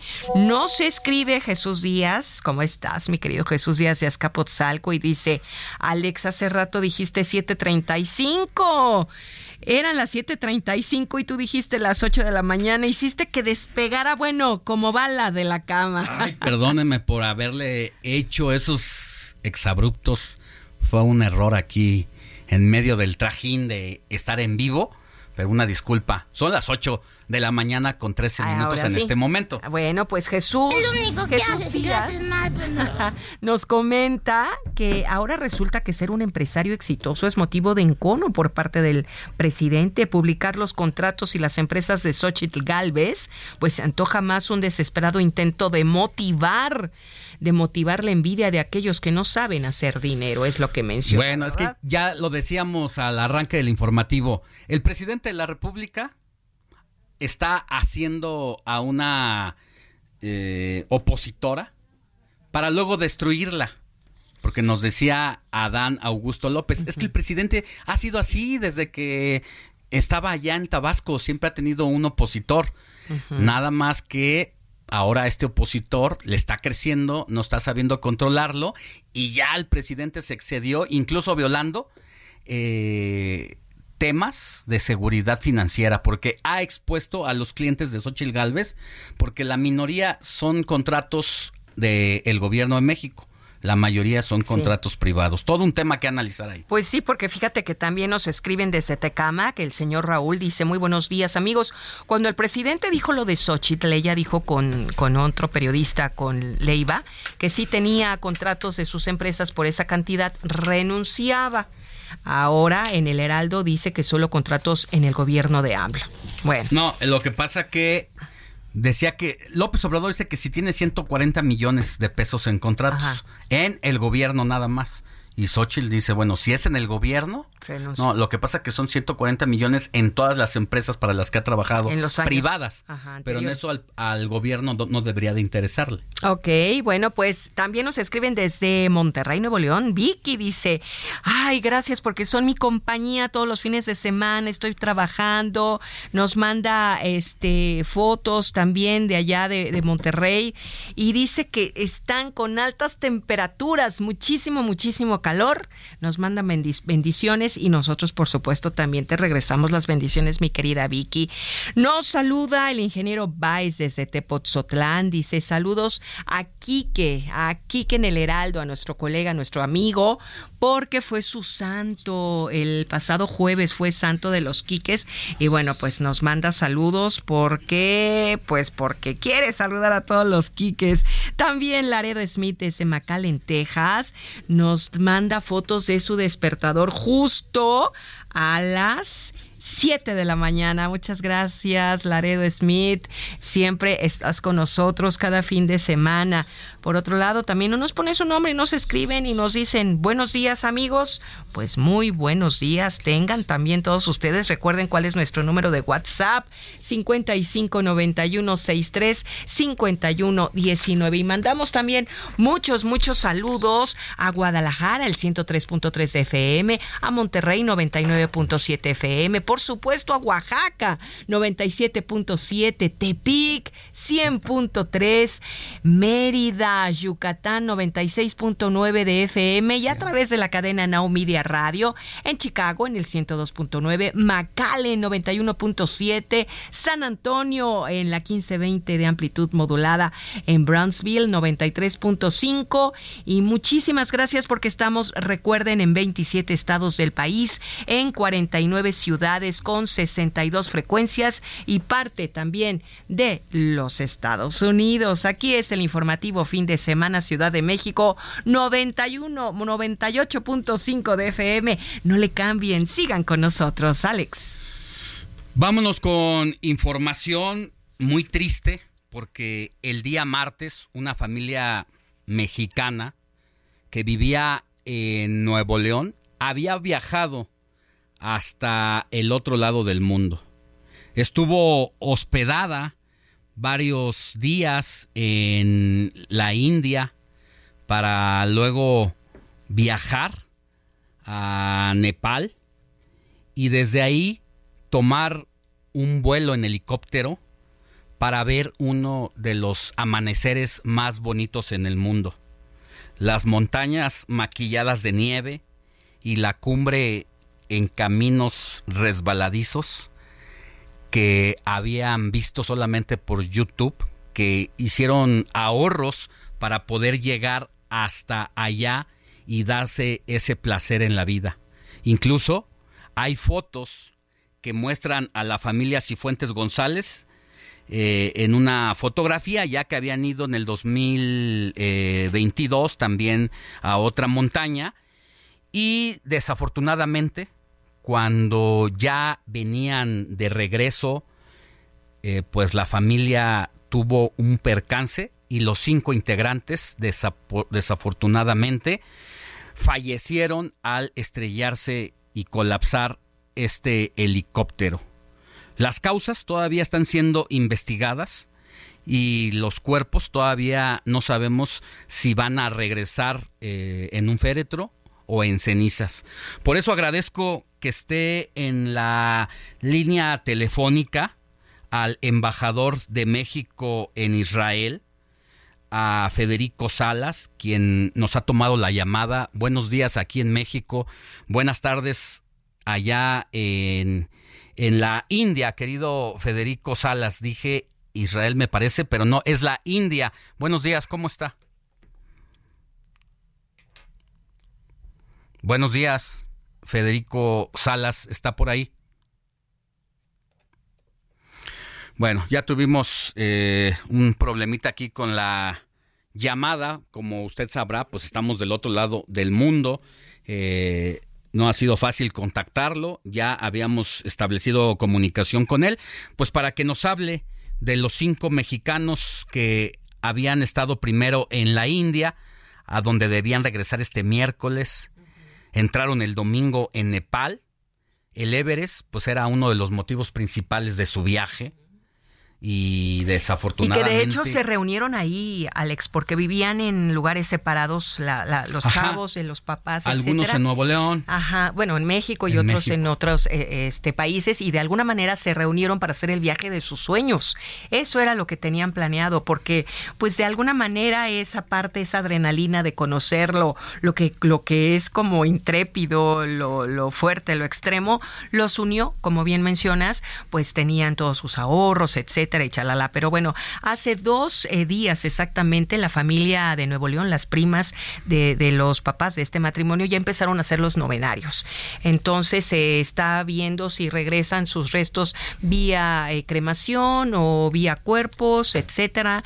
Es una situación que, que, bueno, ha prohibido el gobierno precisamente de allá, de la India, eh, tener los vuelos ya turísticos, los no esenciales, porque generalmente en la historia de estos recorridos turísticos ha habido muchos accidentes por las condiciones que tiene el Everest.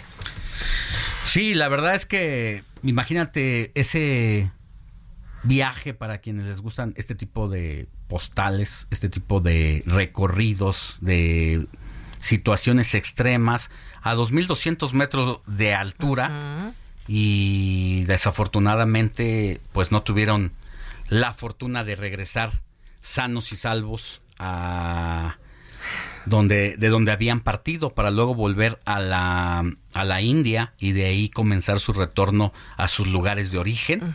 Pues ahora la familia de esta familia pues desafortunadamente tiene que enfrentar esta dolorosa situación, una tragedia, ¿eh? lo que pasó allá y bueno, seguimos tratando de establecer comunicación con el embajador, con quien ya habíamos hablado, ya habíamos escrito aquí por WhatsApp incluso, eh, para saber si nos toma la llamada si ya está. Bueno, es la tecnología. es la tecnología por la, por la, por la distancia. Por supuesto. Pero sí, es una situación muy, muy triste. Muy triste, muy triste. Y bueno, pues todos los, los connacionales, todos, la gente de allá de Monterrey, allá en Nuevo León, pues imagínate también, hay un luto en toda esta zona, en toda esta familia, porque por supuesto es una familia unida, es una familia que, como todas, ¿no? Logras ahorrar, logras hacer cosas para, para poder eh, realizar el viaje de tus sueños. Pero bueno, sin duda alguna, nosotros estamos aquí para informar y sobre todo para platicar con el embajador de México en la India, Federico Salas, quien está diciendo desde hace ya varias horas y no días que se están haciendo todos los trámites correspondientes. No es sencillo, pero bueno, no es imposible y se va a saber en este momento que platiquemos con él si se trasladan los cuerpos o se, se, se incineran, pero finalmente allá en Nuevo León están haciendo lo propio en lo que es pues todo este este esta situación de qué pasa cuando pues estás eh, llevando a tus familiares a una situación ya de, de otro de otro mundo, ¿verdad? Descansen en paz la, la, familia. Así es, pues ya más adelante trataremos de establecer la comunicación, ya la habíamos logrado, pero por lo que dices, la distancia y las circunstancias, pues nos interrumpieron ahí algún duendecillo de las comunicaciones nos hizo la maldad de eh, romper la comunicación, pero más adelante vemos si lo logramos, querida Moni Reyes. Por lo pronto, antes de irnos a una pausa, ¿tienes más mensajes de la audiencia? Tenemos mensajitos también. Jorge nos saluda. Muy buen sábado, nos dicen. Eh, José Ricardo García Camarena, muy buenas, muy buen sábado para Alex, Héctor, Mónica, todos en el estudio acá en el Estado de México, saludando y escuchando pues sobre las violaciones a la ley del rey del cash. Eso es lo que dice José Ricardo García. Camarena. Un abrazo, muchísimas gracias por contactarse con nosotros. También tenemos a Jaime Lara, dice, muy buenos días, por favor, podrían, eh, si tienen ustedes alguna noticia, decirme qué está pasando en el Banco del Bienestar. No he podido hacer retiro desde hace dos días. Pues mi querido Jaime Lara, le acabamos de comentar que se colapsó, ¿verdad? Porque ahora ya todos eh, están cobrando por el Banco del Bienestar. Recuerden que hemos estado, bueno, las personas adultas mayores cambiando de sus bancos anteriores, pues se lograron pasar a lo que es el Banco del Bienestar y definitivamente ayer no había personal, ya no mm. había dinero, largas colas. A nivel personal puedo decir que llevé a mi mamá a cobrar y bueno, pues ya me Largas colas, largas broncas. perdón. No, está este, bien, así se le dice, la pues, verdad. estamos en confianza, ¿no? estamos aquí, en la, Estamos entre nos. Estamos entre Vamos a una pausa. Y efectivamente, ahorita. Y volvemos con más. Claro.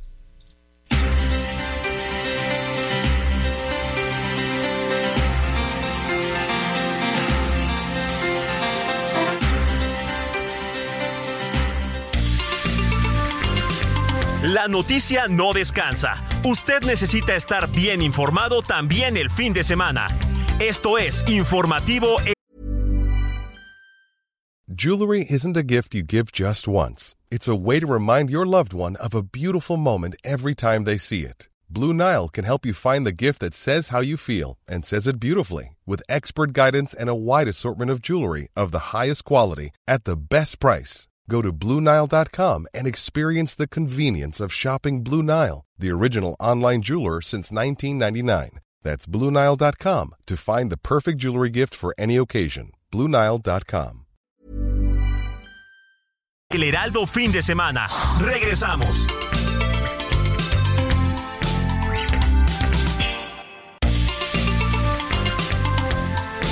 Siga en sintonía con la noticia. Alejandro Sánchez y el informativo Heraldo fin de semana. Continuamos.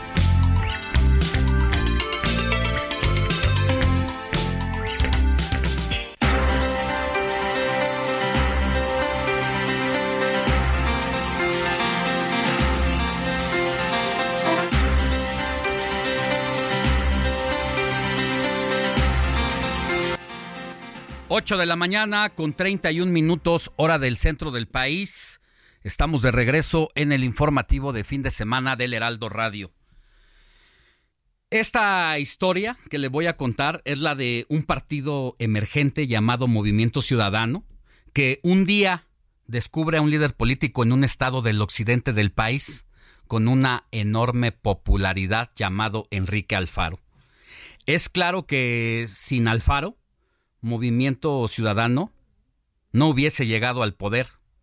En las elecciones a gobernador de 2018 logra vencer a un viejo partido, al PRI, y juntos, el nuevo gobernador y el nuevo partido se encuentran en las mieles del poder y empiezan a soñar en grande. Al inicio, todo es felicidad y unión. Juntos aspiran a ganar la presidencia de la República y pues tienen como rival a uno de los políticos más populares de la historia reciente que se llama Andrés Manuel López Obrador. Pero poco a poco el gobernador Alfaro se va desinflando y empieza una lucha interna en su partido para tener que aliarse con el PAN y con el, con el PRD o con el PRI, porque su popularidad ya no le da para ganar. Sin embargo, se encuentra con el rechazo del jerarca de su partido, Dante Delgado, que ya militó en el PRI y cuyo partido incluso terminó metiéndolo en la cárcel. Él le apuesta a ir solo en la siguiente en el siguiente proceso electoral tanto en Jalisco como en la presidencia y no quiere aliarse con ninguno de esos partidos que ya muestran un rechazo social porque han robado mucho. En su última convención nacional, la de ayer viernes, Alfaro ya no llega a Movimiento Ciudadano, donde antes era ovacionado y aplaudido de pie. Pues Dante Delgado ya tiene en sus filas a nuevos políticos más jóvenes y más populares. Entre ellos a Samuel García, un joven regio, gobernador de Nuevo León, que junto con su esposa son influencers y reyes de las redes sociales. Y eso ahora fortalece a Dante Delgado en su rivalidad ya interna con Enrique Alfaro, de quien se habla que va a terminar traicionando al partido con el que llegó al poder. Dante Delgado decide mandarle un mensaje para que vuelva al seno institucional y juntos definan la próxima candidatura presidencial. En otras palabras, le está pidiendo al Faro que vuelva a dar la cara y apoye a MC y a quién será su próximo candidato presidencial. Y ahora sí, me voy hasta Guadalajara, Jalisco, con mi compañera Mafalda Guario, pues para que nos digas, querida Mafalda, después de este micro relato, ¿qué estaba haciendo ayer Enrique Alfaro en su Guadalajara, Guadalajara, que no vino a la Ciudad de México a este encuentro tan importante para los de Movimiento Naranja? ¿Cómo estás, Alex? Muy buenos días. Saludos para ti, para todas las personas que nos escuchan. Lo has relatado muy bien y ayer el gobernador Enrique Alfaro no tuvo agenda pública, emitió un mensaje mediante redes sociales por la polémica que se ha desatado esta semana a raíz del atentado en el que murieron seis personas y 14 más resultaron heridas en Tlajomulco de Zúñiga, pero en realidad no hubo agenda pública. Eh, lo que también resultó extraño fue que los delegados que son diputados locales pues no asistieron tampoco a la convención. La única personalidad eh, visible que fue a la convención es el senador Clemente Castañeda, que también ha sido dirigente del partido y pues estuvo presente eh, representando precisamente al grupo Jalisco si me permites, Alex, la línea discursiva que se quiere posicionar acá en el occidente o en nuestro estado es que el llamado al diálogo que hace Dante Delgado es una victoria del Grupo Jalisco luego de que Enrique Alfaro anunciara que declinaba a la intención de conseguir la candidatura presidencial de Movimiento Ciudadano y que previamente también Clemente Castañeda había abierto la posibilidad de una reflexión o un diálogo para analizar una posible alianza o sumarse bien al Frente Amplio por México. Así que ellos consideran esta apertura, esta petición de diálogo de Dante Delgado como una victoria del Grupo Jalisco y lo ven también como un avance aparentemente en la vida democrática interna del partido Movimiento Ciudadano. Pero me parece, Alex, que eh, es un esfuerzo muy grande por querer demostrar que no hay división, eh, pese a que tú ya nos explicabas muy bien que es todo lo contrario. Eso no existe, no hay armonía, hay una eh, ruptura, no sé si del todo, pero por lo menos sí un distanciamiento bastante fuerte. Lo que narras también de que ningún representante con consejero nacional, salvo eh, el, el senador Clemente Castañeda, quien precisamente hace una semana se le había adelantado a Dante Delgado y ahí empieza otro capítulo de este estira y afloja de decir pues sí queremos ir con Xochitl Galvez, con el PAN, con el PRI y el PRD a las elecciones. No terminaba de escribir ese Twitter cuando Dante Delgado da el manotazo y dice, momento, con el PRI ni a la esquina. Y coloca a esta situación al grupo político Movimiento Ciudadano que sueña con convertirse en la tercera vía en una situación complicada, complicada internamente porque divide al partido, y lo que puede ser una tercera vía, pues puede descuajaringarse antes de las elecciones de 2024. Coloca en malas circunstancias a MC porque existe una posibilidad de una ruptura definitiva donde Dante Delgado vaya con un candidato y, ¿por qué no? Enrique Alfaro vaya con su candidato propio, que es precisamente quiere imponer a Clemente Castañeda y vayan con otros partidos. Y lo que pasó el día miércoles acá en la Ciudad de México, donde Alfaro vino, se reunió en secreto con el presidente de la República, ¿a qué vino Mafalda? ¿Vino a ofrecerle el capital político de Jalisco? ¿Salvarse el pellejo?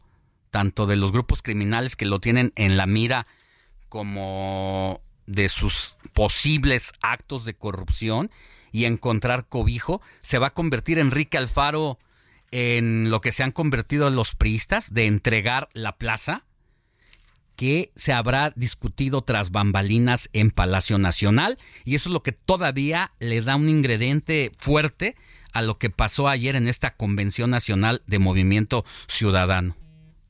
Definitivamente son dudas muy legítimas que también tenemos en Jalisco, Alex, y sobre todo porque hay que recordar el, eh, antecedente que tenemos, es que Enrique Alfaro inició muy, si me permiten la expresión, echado para adelante en contra del presidente López Obrador con este tema que primero enarboló que era eh, la soberanía fiscal o eh, negociar un mejor pacto en el acuerdo fiscal federal que beneficiara sobre todo a Jalisco. Esto le provocó también algunos reflectores a nivel nacional, hay que decirlo. Sin embargo, se fue desinflando ya como tú lo decías, como su popularidad.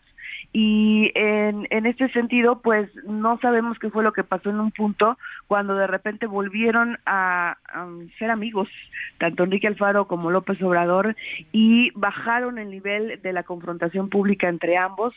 Em, incluso hubo ya pues algunas em, muestras de cariño con el presupuesto en cuanto a la línea 4 del tren eléctrico, en cuanto al presupuesto para la construcción de la presa del Zapotillo, entre muchas otras cosas. Pero sí, los acuerdos por debajo de la mesa, esos a los que haces referencia, son los que verdaderamente eh, importan. Ahora, esta semana difícil en materia de seguridad también es muy significativo que pues el presidente prácticamente se haya hecho un lado en cuanto a la investigación que pudiera llevar a cabo el gobierno federal para descifrar qué fue lo que ocurrió en el municipio de Trajomulco y si efectivamente tendría que haber una intervención. Eh, deja a Jalisco que haga eh, su propia investigación cuando pues desde acá se está aclamando porque haya una verdadera estrategia conjunta que sea distinta porque esto ya no tiene precedentes y que en verdad se pueda enfrentar para evitarse. Pero parece que están más concentrados efectivamente en los asuntos eh, político-electorales que en dar respuesta a los de interés para la ciudadanía. Y bueno, si te parece, antes de lo que vamos a seguir relatando, que es un mensaje que le manda Dante Delgado con Clemente Castañeda a eh, el gobernador, ¿te parece si escuchamos lo que dijo precisamente sobre pues esta esta candidatura presidencial que están buscando y esta relación ya tan tormentosa entre ambos?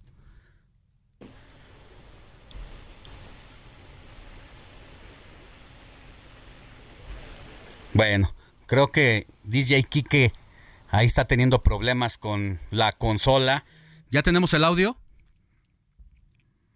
También quiero informarles que ante el posicionamiento de nuestro amigo el gobernador Enrique Alfaro, mediante el cual renuncia a la aspiración de buscar la presidencia de la República y sobre lo cual en lo personal manifesté mi respeto a su determinación, en el mensaje también refirió que discrepa del posicionamiento actual de Movimiento Ciudadano. Deseo compartirles que respeto su punto de vista. Bueno, ya después le dijo Dante Delgado a Clemente Castañeda, por favor, dígale al gobernador que venga para acá y discutimos el tema de la candidatura presidencial. Las dos partes le están midiendo, como dicen en el argot, eh, en el argot cotidiano, le están midiendo el agua a los camotes las dos partes. Ya no se quieren, pero se necesitan. ¿Qué pasaría si rompen? Bueno, la marca de Movimiento Ciudadano quedaría dañada, porque independientemente de que tiene a Samuel García eh, y que puede rescatar algunos votos con un candidato propio de MC en Jalisco, sí quedaría lastimado, manco frente a el PRI y el PAN. y frente a el partido de eh, Morena en el poder, entonces a lo mejor sí tendría que hacer una asociación que no quiere Dante Delgado con el PAN, con el PRI, con el pretexto de que se trata de la figura de Xochitl Galvez. ¿Qué pasaría? Porque si bien él tiene la franquicia de Movimiento Ciudadano, aunque en menor medida que el 2018 y posiblemente menos que el 2021, como sea, Enrique Alfaro sí tiene sus propios votos allá en Jalisco. Esta es la importancia de lo que pasó ayer, Mafalda.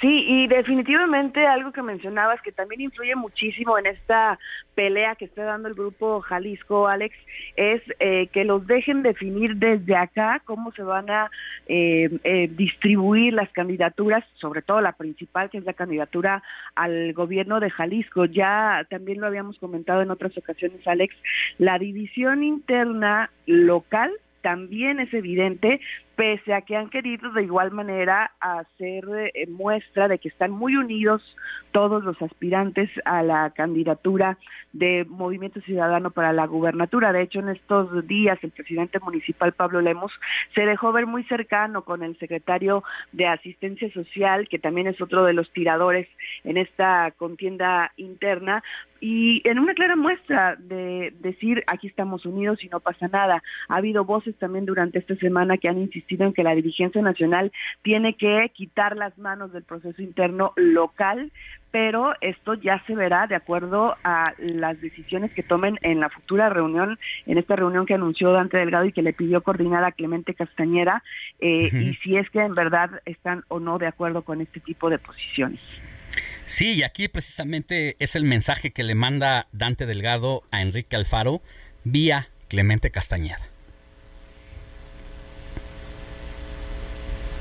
Con el ruego muy especial a nuestro amigo y gran exdirigente nacional de Movimiento Ciudadano, el senador Clemente Castañeda, asuma el compromiso de comunicarle al gobernador Alfaro esta determinación y adicionalmente rogarle concilie las agendas de todos y en especial la de nuestros gobernadores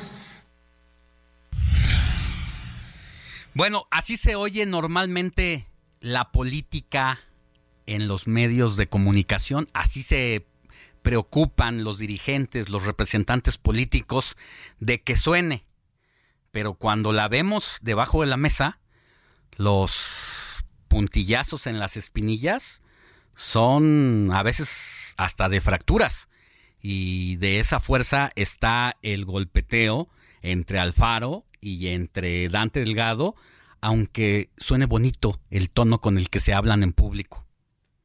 Muy bonito, Alex, porque de hecho en la respuesta de Clemente Castañeda, eh, pues le echa muchas flores a Dante Delgado, le dice que siempre ha sostenido que es uno de los mejores políticos que tiene el país y que si hubiera dos como él, este país sería muy distinto, cosa que pues también llamó la atención en cuanto a lo floreado de las palabras de Clemente Castañeda, ¿no? Oye, pero mientras tanto, mi gobernador ya se fue a reunir con el presidente López Obrador, ¿eh? Así que aguas con cómo se mueva Dante Delgado y Dante Delgado también, ¿no? Bueno, pues a ver de cómo nos toca. Pero la guerra está cantada de entrada por la candidatura al gobierno de Jalisco. Y si logra Alfaro imponer a Clemente Castañeda, habrá ganado Dante Delgado, habrá perdido Dante Delgado y viceversa. Si Pablo Lemus gana la candidatura por MC, le habrán hecho manita de puerco a eh, Enrique Alfaro y tendrá que ver qué va a hacer de su vida, que ya dijo que se va a retirar de la política, pero vamos a ver cómo se retira, si podrá dormir o no, de eso va a consistir los próximos acuerdos a los que se llegue esta relación primero internamente para luego ver hacia afuera tanto Alfaro por un lado como Dante Delgado por el otro. Así es, esa es efectivamente la lectura eh, que le damos también acá en Guadalajara, eh, Alex, así que vamos a estar muy atentos a lo que ocurra. Ahora, una cosa que también, si me permites nada más rápidamente, eh, Dante parece que no tiene prisa y esa es una de las cosas que quería hacer notar Enrique Alfaro, que esto se tiene que agilizar y él, pues de nueva cuenta, insiste en que no hay prisa y, la muestra es en que hasta después de vacaciones o de su periodo vacacional es cuando realiza harán esta reunión. Pues sí, para quien quiere el frente hay prisa y para quien quiere irse solo, pues hay que llevarse la calmada, dicen, pero sin embargo sí te puedo asegurar que en el fondo Dante Delgado sí le está temiendo a la decisión que pueda tomar eh, Enrique Alfaro, más cuando ya fue a ver al presidente y también pues tendrá que tomar la decisión si rompe o no, si tendrá esas agallas Alfaro, pero eso va a depender de la de lo que se acuerde ya tras bambalinas también internamente. Gracias Mafalda por esta conversación y por este análisis que nos ayudas a hacer para entender la política nacional y la política de Jalisco. Como siempre, te mando un abrazo. Al contrario, gracias a ti, Alex. Abrazo de vuelta. Entrevista. Informativo fin de semana. Oiga, qué situación tan complicada la que se está viviendo en Guerrero ya desde hace unas semanas.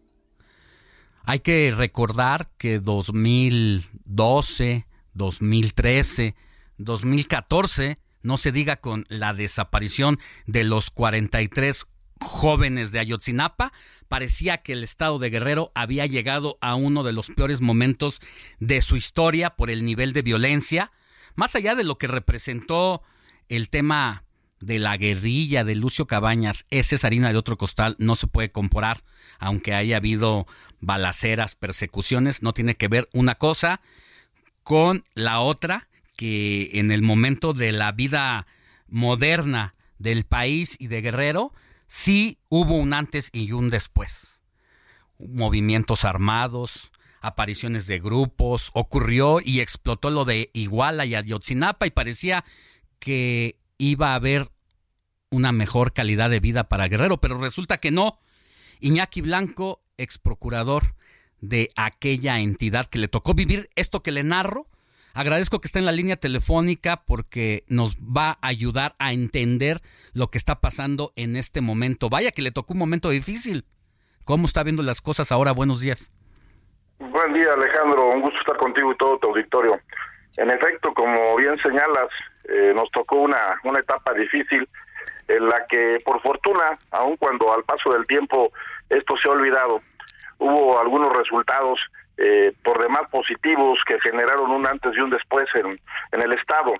Eh, yo, si me lo permites, retomaría algunos resultados en materia de combate a la delincuencia que permitieron reducir en un 48-49% la incidencia del secuestro, en un 32% los homicidios vinculados a la delincuencia organizada, en un 14 el robo de vehículos y en un 8% la extorsión. Todo eso se reportó en su momento al Secretariado del Sistema Nacional de Seguridad Pública. Pero pareciera que eh, pues todo lo bueno que se hizo en aquel entonces, eh, después, como tú señalas, de lo ocurrido en, Iguala, por lo que hace la desaparición de los normalistas de Ayotzinapa, quedó ahí en el olvido y pues a la fecha no conocemos a ciencia cierta de mayores resultados en materia de combate a la delincuencia. ¿Qué pasó? ¿Qué se dejó de hacer después de estos logros de reducir de 48 eh, por ciento los delitos de secuestros, 32 por ciento los homicidios? ¿Qué se dejó de hacer para que la situación está la discusión si se rebasó otra vez este nivel que existía en 2014 antes de estos logros.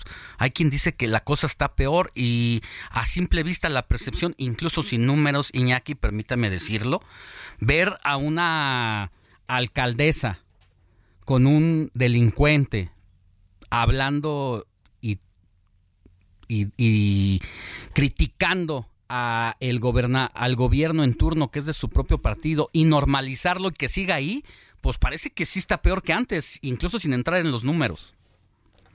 Estoy de acuerdo, mira, no debemos olvidar, reitero, lo que ocurrió en Iguala hace casi nueve años, particularmente los antecedentes que de algún modo fueron soslayados por algunas autoridades del gobierno federal a las cuales en ese entonces se solicitó su apoyo.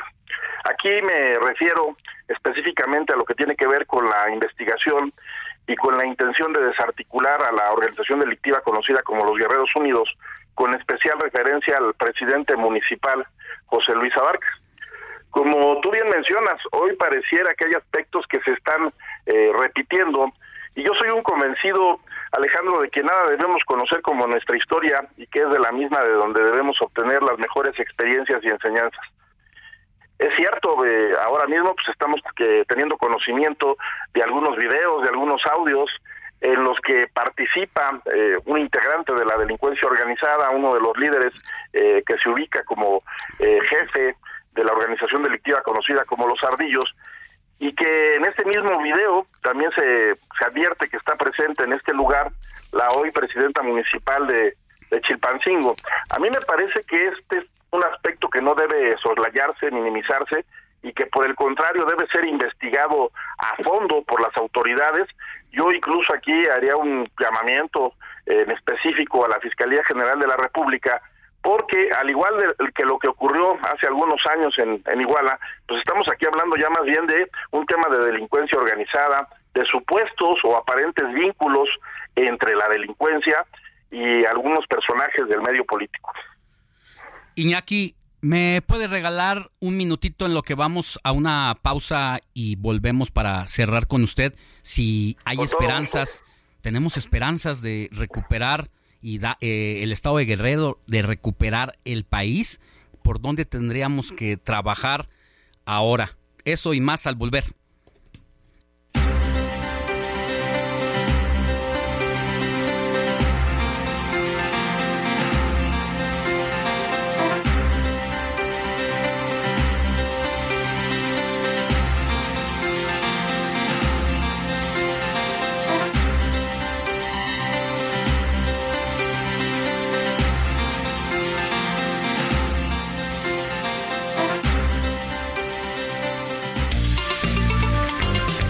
La noticia no descansa. Usted necesita estar bien informado también el fin de semana. Esto es Informativo El Heraldo Fin de Semana. Regresamos.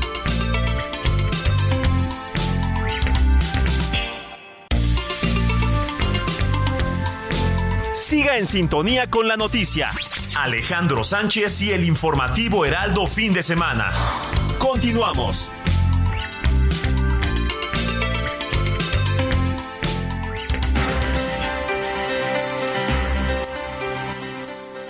9 de la mañana en punto, estamos en el informativo de fin de semana y empezamos la tercera hora de este noticiero, el más importante de la radio de fin de semana. Platicamos con Iñaki Blanco, exfiscal de Guerrero. Platicábamos también sobre cómo ha sido la violencia en los últimos años allá en la entidad, donde decíamos le tocó uno de los momentos más difíciles y cuando se habían hecho algunos logros después de este episodio muy lamentable y oscuro en la historia de nuestro país, que es la desaparición y el ataque a los estudiantes de Ayotzinapa, pues otra vez parece que la situación se nos fue de las manos, se le fue a las autoridades. Eh, no sé si a finales de el gobierno de Enrique Peña Nieto se volvió a dejar ir, si en este eh, sexenio empeoró, pero ya platicábamos incluso de estas reuniones que a simple vista y con mucha responsabilidad hay que decirlo, pero por lo que se ve, pues da eh, indicios de que se trata de un narcoestado. ¿Y hacia dónde va entonces la situación en Chilpancingo? ¿Por qué tenemos que prestar atención especial? Y si se puede recuperar la entidad, Iñaki, gracias por esperarnos. Mira, yo en este sentido quiero decirte que soy un convencido de que el combate a la delincuencia no permite acuerdos, pactos o alianzas. A la delincuencia, Alejandro, se le combate de frente, haciendo valer la fuerza y capacidades del Estado, particularmente las llamadas denominadas acciones de inteligencia. Aun cuando parece un discurso o propósito recurrente y hasta desgastado, me parece necesario continuar con el reforzamiento de las instituciones que tienen a su cargo las tareas de seguridad pública procuración e impartición de justicia. Es necesario dotarles de una mayor asignación de recursos que redunde en principio en una mejor capacitación de las policías, los ministerios públicos y los jueces. Pero también a la par de ello es eh, importante incrementar y consolidar las acciones de prevención del delito. Hay que contar con adecuados diagnósticos en materia de combate a la delincuencia que permitan la desarticulación, desarticulación de las agrupaciones criminales. Creo que hoy, particularmente a nivel estatal, no se cuenta con ese tipo de, de documentos. Es necesario también, Alejandro, generar empleos en las zonas de menor desarrollo. Es necesario un mayor y un mejor acceso a la educación y recuperar los espacios públicos, esto es, llevar a cabo actividades culturales, artísticas, deportivas y recreativas, arrebatarle al narcotráfico a todos esos niños y esos jóvenes que ven desgraciadamente en el mismo un futuro o una manera fácil de allegarse de recursos o de tener un mejor nivel de vida. Estimo también necesario que deben generarse compromisos por fuero y por autoridad y que debe darse un seguimiento puntual desde el gobierno federal a su cumplimiento, difundiendo resultados o logros que generen confianza en la sociedad. Porque si tú, si tú te das hoy cuenta, eh, de pronto hay una serie de comunicados respecto de que se detuvo a tal o cual organiza a integrantes de tal o cual organización delictiva, pero no conocemos a ciencia cierta cómo fue que se llegó a esa detención y no conocemos los nombres y los apellidos de esos sujetos. Hoy se nos ha olvidado también lo que tiene que ver con la instalación de corredores seguros, con la instalación de lo que se conoce como bases de operaciones mixtas, como el establecimiento de puestos de control, el retomar los programas de escuelas seguras, el dotar de tecnología a instalaciones a instalaciones estratégicas como son los los C4 y los C5, el llevar a cabo revisiones puntuales en las terminales de transporte terrestre, marítimo y aéreo y también saber qué es lo que generan los denominados grupos de coordinación que son las instancias de coordinación o colaboración entre las distintas autoridades implicadas en temas de seguridad, en temas de seguridad pública y procuración de justicia, porque ello nos permitiría saber a ciencia cierta qué información se está generando, qué información se está intercambiando y si a partir de ello pueden o no generarse resultados. Estos son aspectos que desgraciadamente hoy no trascienden, no los conocemos y por lo mismo también, bueno, pues tenemos presente o podemos eh, suponer con cierto sustento que no se está trabajando de manera adecuada. Particularmente, reitero, a nivel estatal, porque también algo que se nos ha dicho y me parece que es una realidad, es que el gobierno federal, eh, en atención a las indicaciones del presidente de la República, ha brindado en distintos momentos apoyos a través de la SEDENA, de la Secretaría de Protección Ciudadana, de la Secretaría de Manina y de la FGR pero sí hay aspectos, reitero, que resultan preocupantes, como lo son el hecho de que, de que se den reuniones entre algunos eh, integrantes de la clase política e integrantes de la delincuencia organizada. Repito, esos son aspectos que tienen que eh, investigarse de manera oportuna, suficiente, razonable y hacernos saber a ciencia cierta qué es lo que arrojó esa investigación. Bueno, pues con todas estas observaciones y este catálogo de recomendaciones que nos ofrece Iñaki y lo que voy a sacar a manera de conclusión, no es que se quiera desalentar a nadie, pero pues sí necesitamos acudirnos para saber en dónde está el problema y qué es lo que tenemos que hacer, porque pues es como cualquier enfermedad, ¿no? Si no se reconoce, pues entonces con mejoralitos no se atiende ningún mal crónico. Y lo que usted está diciendo me hizo regresarme al 2008 en la Cámara de Diputados Federal. Todo esto que usted está diciendo es lo que a mí me tocó vivir como reportero en las discusiones hacia una reforma judicial. Entonces parece que el tiempo, por las malas acciones del gobierno que sea o de los gobiernos que sean, y por tener mano suave contra el crimen y no enfrentarlo como dice, pues parece que nos hemos atorado y que estamos iniciando cuando se desató esta llamada guerra contra el narcotráfico. Me hizo regresar a ese 2008 con estos lineamientos y estas observaciones y esta sacudida que se daba ya, pues el tiempo parece que ha pasado en balde para nosotros y a favor de la delincuencia organizada. Estoy de acuerdo contigo. Hay quien de pronto quiere ver algo novedoso donde no lo hay. En efecto, este tipo de manifestaciones que se han suscitado recientemente en el estado de Guerrero, como lo son el ataque a instalaciones oficiales de gobierno, el robo y la quema de vehículos, la agresión y el secuestro de elementos policiales restándole, desconociéndoles a los mismos toda autoridad, y los ataques a las vías generales de comunicación, son acciones recurrentes. Y me parece que ello sí o sí tiene que dar lugar a que se persigan estas acciones y a que se sancionen. No se pueden tolerar. Me parece también que aquí ya debe de existir un hasta aquí y eh, pues también establecer un, parteaguas.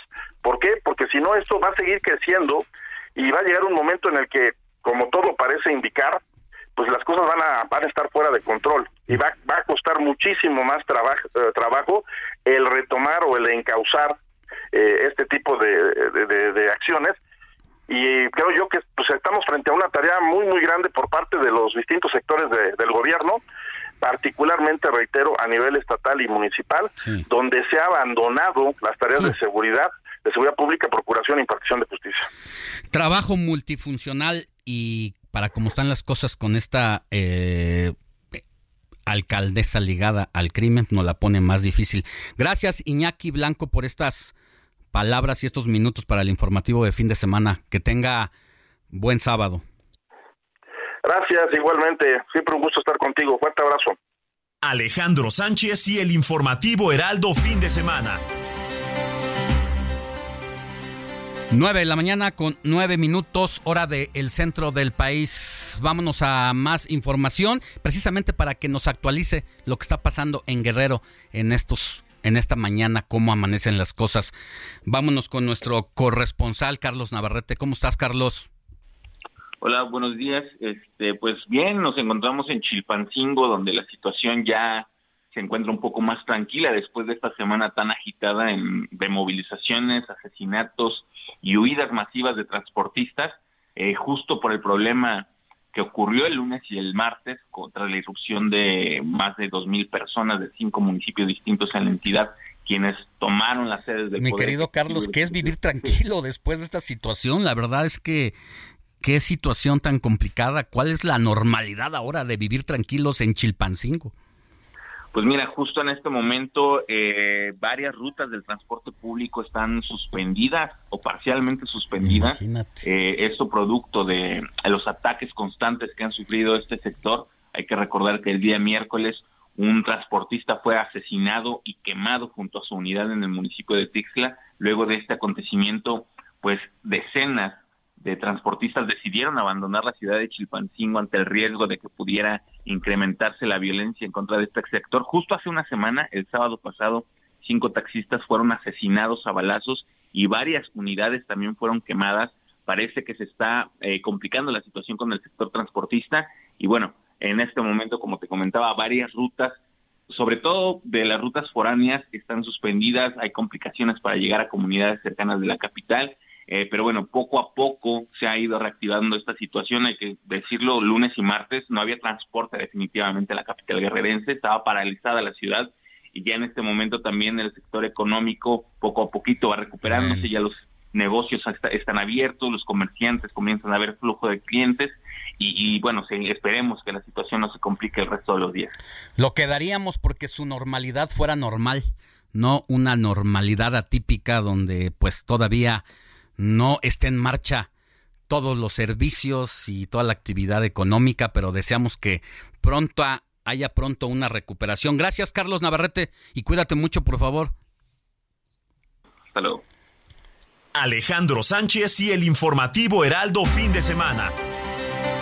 9 de la mañana con 11 minutos hora del centro del país. Ahora sí vámonos ya hasta la India con el embajador de México en aquel país, Federico Salas, que ha estado muy atento con el tema de los cinco mexicanos que murieron a bordo de, o mejor dicho, después de impactarse un helicóptero en el que una familia mexicana fue a recorrer el Everest a ver sus montañas maquilladas y este amanecer que era de ensueño y se convirtió en una tragedia Hace rato hacíamos, tratábamos de hacer contacto con el embajador Federico Salas, pero andaba en la calle y había una tormenta. Por fortuna ya está en buena comunicación y nosotros ya podemos establecer contacto con él para que nos diga, embajador, cuál es el último reporte que nos tiene, las últimas noticias que nos llegaban de allá tenían que ver con que estaba en predicamento todavía cómo se iba a regresar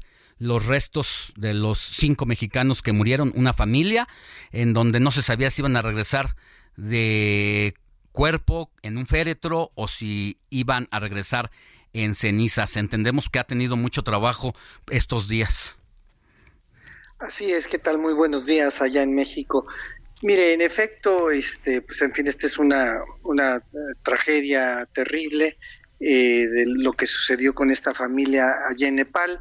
Eh, como ustedes saben, los cuerpos fueron eh, recuperados del lugar del accidente y fueron llevados a un hospital en este en Katmandú, la capital de Nepal, donde se practicaron las autopsias y, en fin ha, habido estos días, pues en fin diversas este, diligencias que, ha tenido que llevar a cabo la autoridad forense de, de, Nepal. Eh, hemos estado en contacto con los familiares en México precisamente para conocer pues cuál era su voluntad sobre la mejor manera de proceder. Y la decisión ha sido de que los cuerpos sean cremados en Nepal y las cenizas sean repatriadas a México. Y ese es el, el eh, en donde estamos ahorita. Eh, todavía se está haciendo un poco el tema de la identificación correcta de los, eh, de los cuerpos y supongo que en esta próxima semana ya se podrá llevar a cabo la, cremación y la eventual repatriación de los restos a México. Embajador, eh, de algún, claro que sí, de alguna manera entonces no se sabe si vienen las cenizas, vienen los cuerpos y con quién de las, cenizas, las, cenizas. ok, y con quién de la familia allá en Nuevo León se contactaron, con algún primo, algún cuñado, hermano, no sé. Los, hermanos, de los, eh, como usted sabe, pues, era, un, era, un, matrimonio con sus tres hijos. Hemos estado hablando con los familiares, con los hermanos eh, y hermanas, eh, tanto del esposo como de la señora, este, porque las dos familias han estado eh, tomando las decisiones y, hemos estado pues un poco atentos a lo que ha sido la voluntad de ellos. Ok. ¿Costo? ¿Cuándo, ¿Cuándo vienen? ¿Cómo lo tienen planeado, embajador? Sí, el costo de los servicios funerarios, ¿quién lo asume? Está financiando. Mire, eso está todavía, precisamente estamos este, eh, viendo quién va a asumir esos, esos costos. Este, eh, eh, que espero, bueno, pues en fin, que haya, en fin, habrá una decisión también en los próximos días.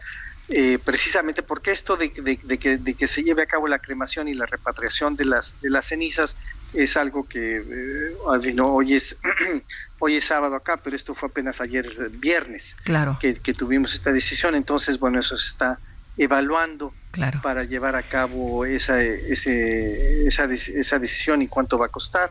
Sí. Eh, los, los tiempos es un poco difícil decir porque, repito, todavía el forense está llevando a cabo ciertas este, diligencias con los cuerpos y hasta que eso termine, pues se podrá proceder a la cremación, eh, eh, lo cual pues también eh, es, un poco tardado.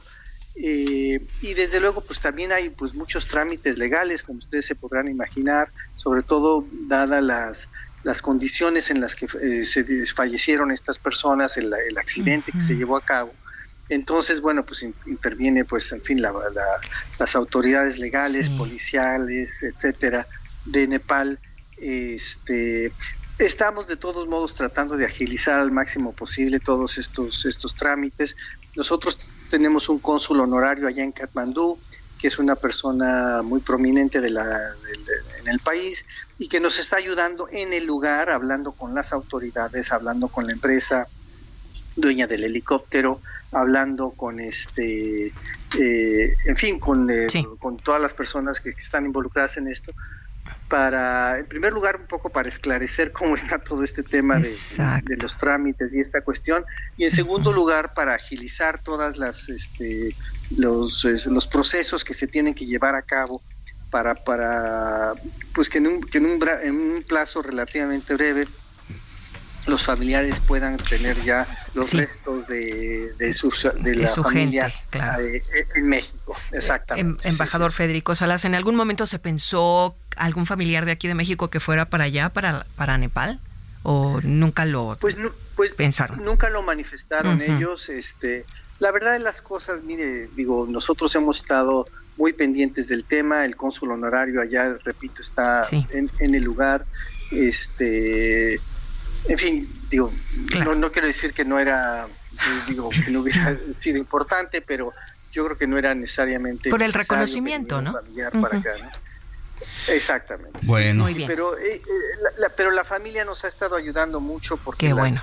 los, requerimientos, los requerimientos que, que, solicitaron de Nepal, de este, la autoridad forense, eh, nos los han estado proporcionando de una manera muy ágil los familiares en México, así que esto esto ha ayudado mucho. Perfecto.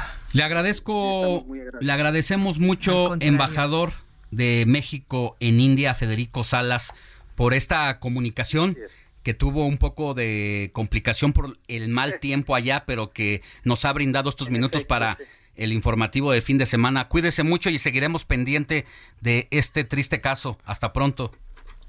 Muchas gracias, estoy a la orden. ¿eh? Hasta luego. Entrevista. Informativo fin de semana.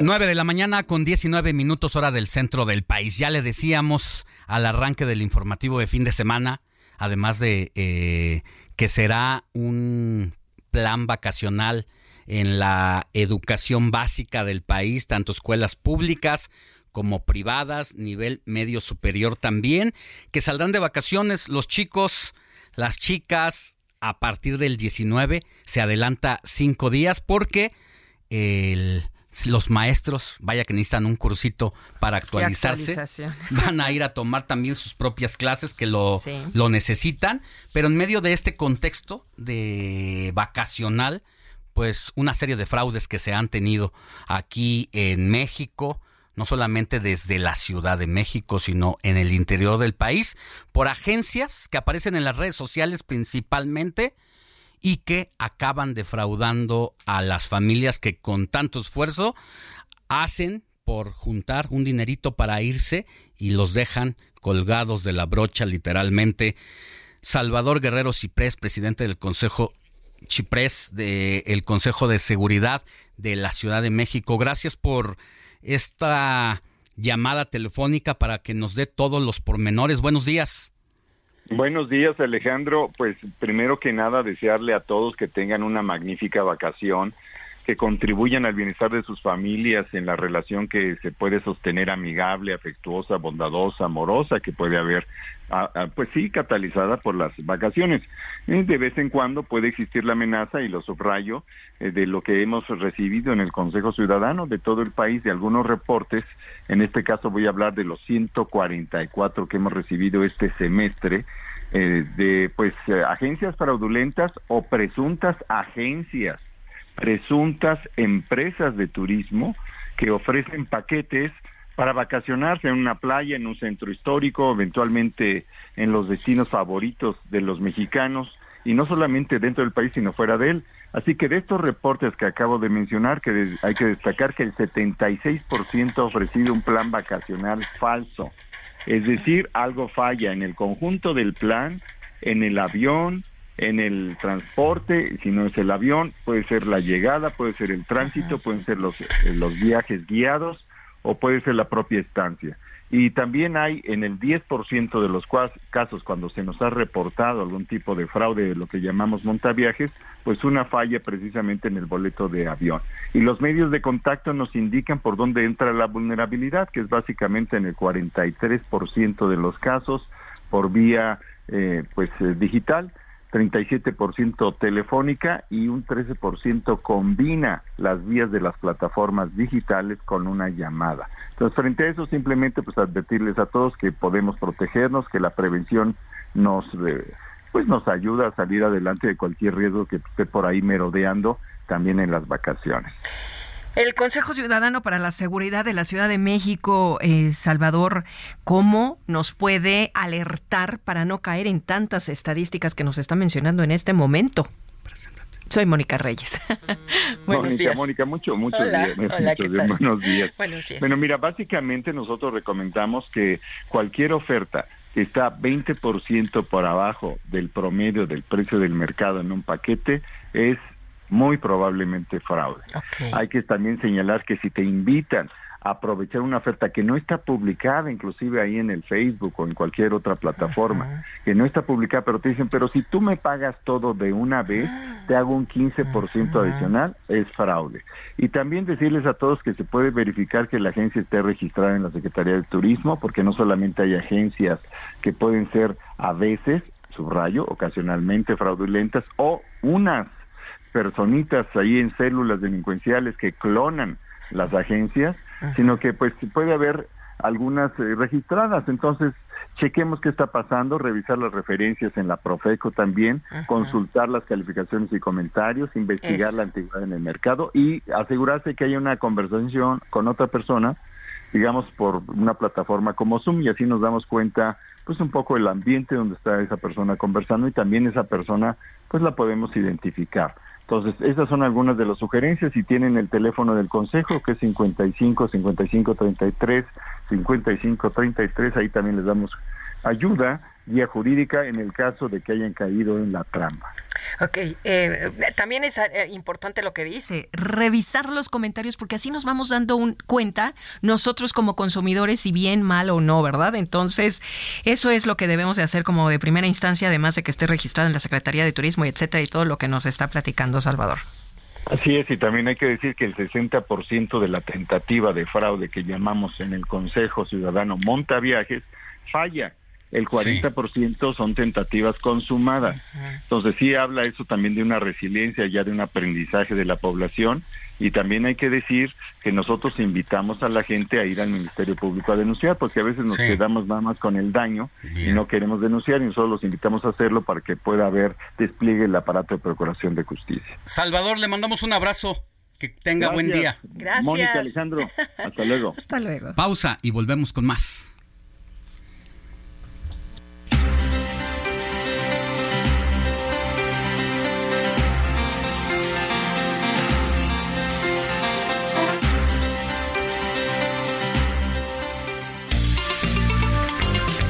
La noticia no descansa. Usted necesita estar bien informado también el fin de semana. Esto es Informativo El Heraldo Fin de Semana. Regresamos.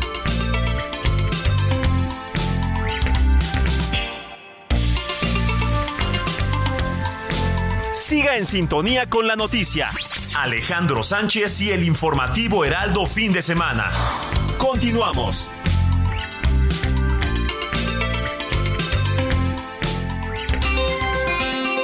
Sintonía con los estados en el informativo fin de semana.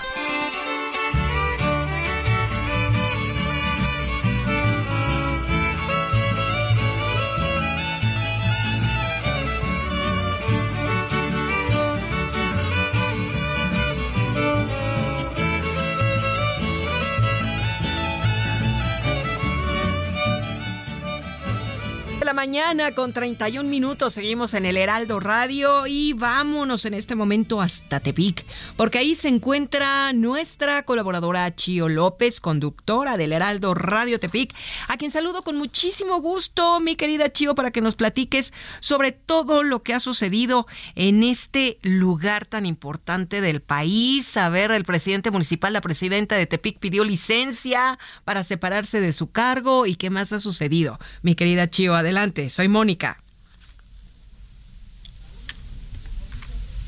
Chio López. Muy buenos días, Mónica, a ti y a todas las personas que nos escuchan hoy sábado. Fíjate que sí, lo he dicho bien. Eh, la tarde del jueves, la presidenta municipal de Tepic, Geraldine Ponce, pidió licencia para separarse del cargo del 13 de julio al 27 de agosto del presente. Esto con el objetivo de apoyar a la eh, corcholata Claudia Sheinbaum. Eh, esta solicitud fue aprobada por mayoría en sesión de Cabildo con dos abstenciones y un voto en contra. En su lugar quedó la suplente Marta Leticia Araiza. Aquí el asunto es que la señora Araiza es madre del jefe de gabinete Alejandro Galván, por lo que se le ha cuestionado sobre si se configura o no eh, nepotismo, según el artículo 4, eh, fracción séptima de la Ley de Austeridad para el Estado de Nayarit, publicada el 28 de diciembre, en el que se establece esta relación familiar en caso de darse dentro de quienes ejerciendo un mandato público. Eh, quien, quien se postuló de, de alguna u otra manera dio su, su opinión fue el contralor del Estado, eh, del municipio, perdóname, César Sedano. Su argumento principal es que en el ayuntamiento pues no se configura el nepotismo, según él, porque el 17 de septiembre de 2021 fue cuando se toma la protesta todo el gabinete y como fue en ese momento y según su afirmación para que se dé nepotismo tendría que ser posterior al instante en el que toma protesta el familiar directo del funcionario. Esto fue lo que declaró eh, por otro lado, la tarde del sábado 9 de julio, la autoridad confirmó la localización sin vida del periodista Luis Martín Sánchez y la desaparición de otros dos compañeros relacionados con medios de comunicación, quienes fueron localizados a los salvos.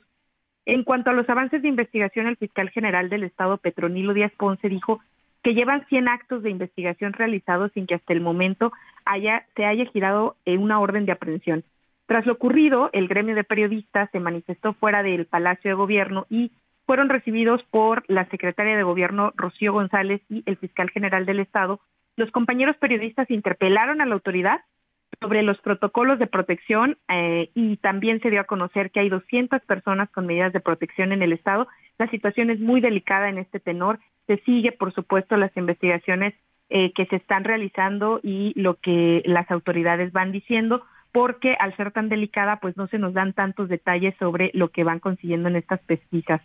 Estos son dos temas que han robado los reflectores a lo largo de la semana. Finalmente, en cuanto a lo que va a suceder, fíjate que mañana domingo 16 de julio se presenta aquí en Nayarit la candidata para la coordinación de la defensa de la 4T, Claudia Sheinbaum, y va a estar en la Plaza del Porvenir en Bahía de Banderas. Esto es lo más relevante que tenemos desde Tepic, Nayarit. Y vaya temas, mi querida Chio López, muy completos, nos diste un panorama general, ya hasta nos adelantaste la visita mañana de Claudia Sheinbaum por este eh, importante municipio como lo es Tepic. Yo te agradezco y recordamos a nuestro público que tú estás conduciendo el Heraldo Radio Nayarit a través del 100.3. ¿En qué horario, mi querida, mi querida Chio? Es el 103.3 de FM de 2 de la tarde a 3 hora Pacífico, entonces recordando que hay una hora de diferencia, aquí estamos al servicio de la comunicación en esta gran familia. Me encanta, muchísimas gracias, un abrazo. Gracias a ti, Moni. Y bonito fin de semana. Excelente fin de semana. Igual. Alejandro Sánchez y el informativo Heraldo fin de semana. Efectivamente, estamos en el Heraldo Radio, en el informativo fin de semana, y les comento que de visita por Sinaloa, Claudia Sheinbaum aseguró que eh, seguirá trabajando por los derechos del pueblo de México. Destacó que gracias a la 4T ha sido posible mejorar la calidad de vida. Sheinbaum enfatizó que son necesarios los apoyos a diferentes sectores, incluido el campo en especial en estados como Sinaloa, principal productor de maíz en México. Finalmente comentó que es tiempo de las mujeres, ya que en 200 años no ha habido una sola que conduzca los destinos de la nación, aunque reconoció que hoy en día son justamente las mujeres las que conducen las secretarías más importantes. Comparte tus comentarios y denuncias en el WhatsApp del informativo fin de semana. Escríbenos o envíanos un mensaje de voz al 55 91 63 51 19. Vámonos en este momento a enlazar con Frida Valencia desde las instalaciones del metro. Mi querida Frida, adelante. ¿Qué tal, Moni? Sí, te comento que la mañana de este sábado, justamente el jefe de gobierno Martí Batres Guadarrama realizó el primer viaje oficial de la reapertura del tramo elevado de la línea 12 del metro, el cual había cesado sus operaciones tras el colapso ocurrido el 3 de mayo de 2021. Acompañado por las alcaldesas de Iztapalapa, Clara Brugada y Tláhuac, Berenice Hernández, el mandatario capitalino recorrió las cinco estaciones rehabilitadas que son Culhuacán, San Andrés Tomatlán, Loma Estrella, Calle 11 y Periférico Oriente, lo cual amplía el funcionamiento de la línea al pasar de 9 a 14 estaciones en funcionamiento. Te comento también que aún faltan seis estaciones por abrir, que son Tezonco, Olivos, Nopalera, Zapotitlán, Tlaltenco y Tláhuac. No obstante, el jefe de gobierno indicó que se trabaja a marchas forzadas para entregar la obra completa para este año. Por su parte, el director del metro, Guillermo Calderón, indicó, que con esta reapertura se espera recuperar a más de 80 mil pasajeros diarios, principalmente en la estación Periférico Oriente, que dotará al metro de 55 mil usuarios al día. Indicó que para esta reapertura fue necesario realizar diversas pruebas en el sitio, por lo que hicieron 2.017 vueltas con carga y sin ella para revisar el estado de la construcción y con ello asegurar pues la integridad de los usuarios. Cabe destacar que para celebrar la reapertura de este tramo elevado durante todo este 15 de julio, el ingreso por las cinco estaciones rehabilitadas será gratuito para los usuarios, sin embargo, para los siguientes días los pasajeros solo podrán abordar estas estaciones con la tarjeta de movilidad integrada, por lo que es necesario adquirirla. Ese sería mi reporte hasta el momento. Muchísimas gracias, Frida, muy completo y seguimos atentos para los próximos reportes de cada hora. Te agradezco, un abrazo. Igualmente, cuídate.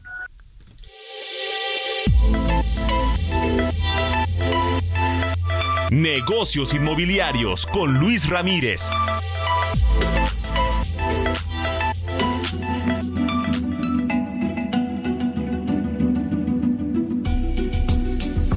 Con mi querido Luis Ramírez cuando son las 9 de la mañana con 39 minutos. En este momento está cambiando el reloj en la cabina del Heraldo Radio. Estamos en el informativo de fin de semana y es momento de hacer base, mi querido Luis Ramírez, contigo para que nos cuentes, a ver, de modo que Texas está siendo un buen destino para invertir en Estados Unidos.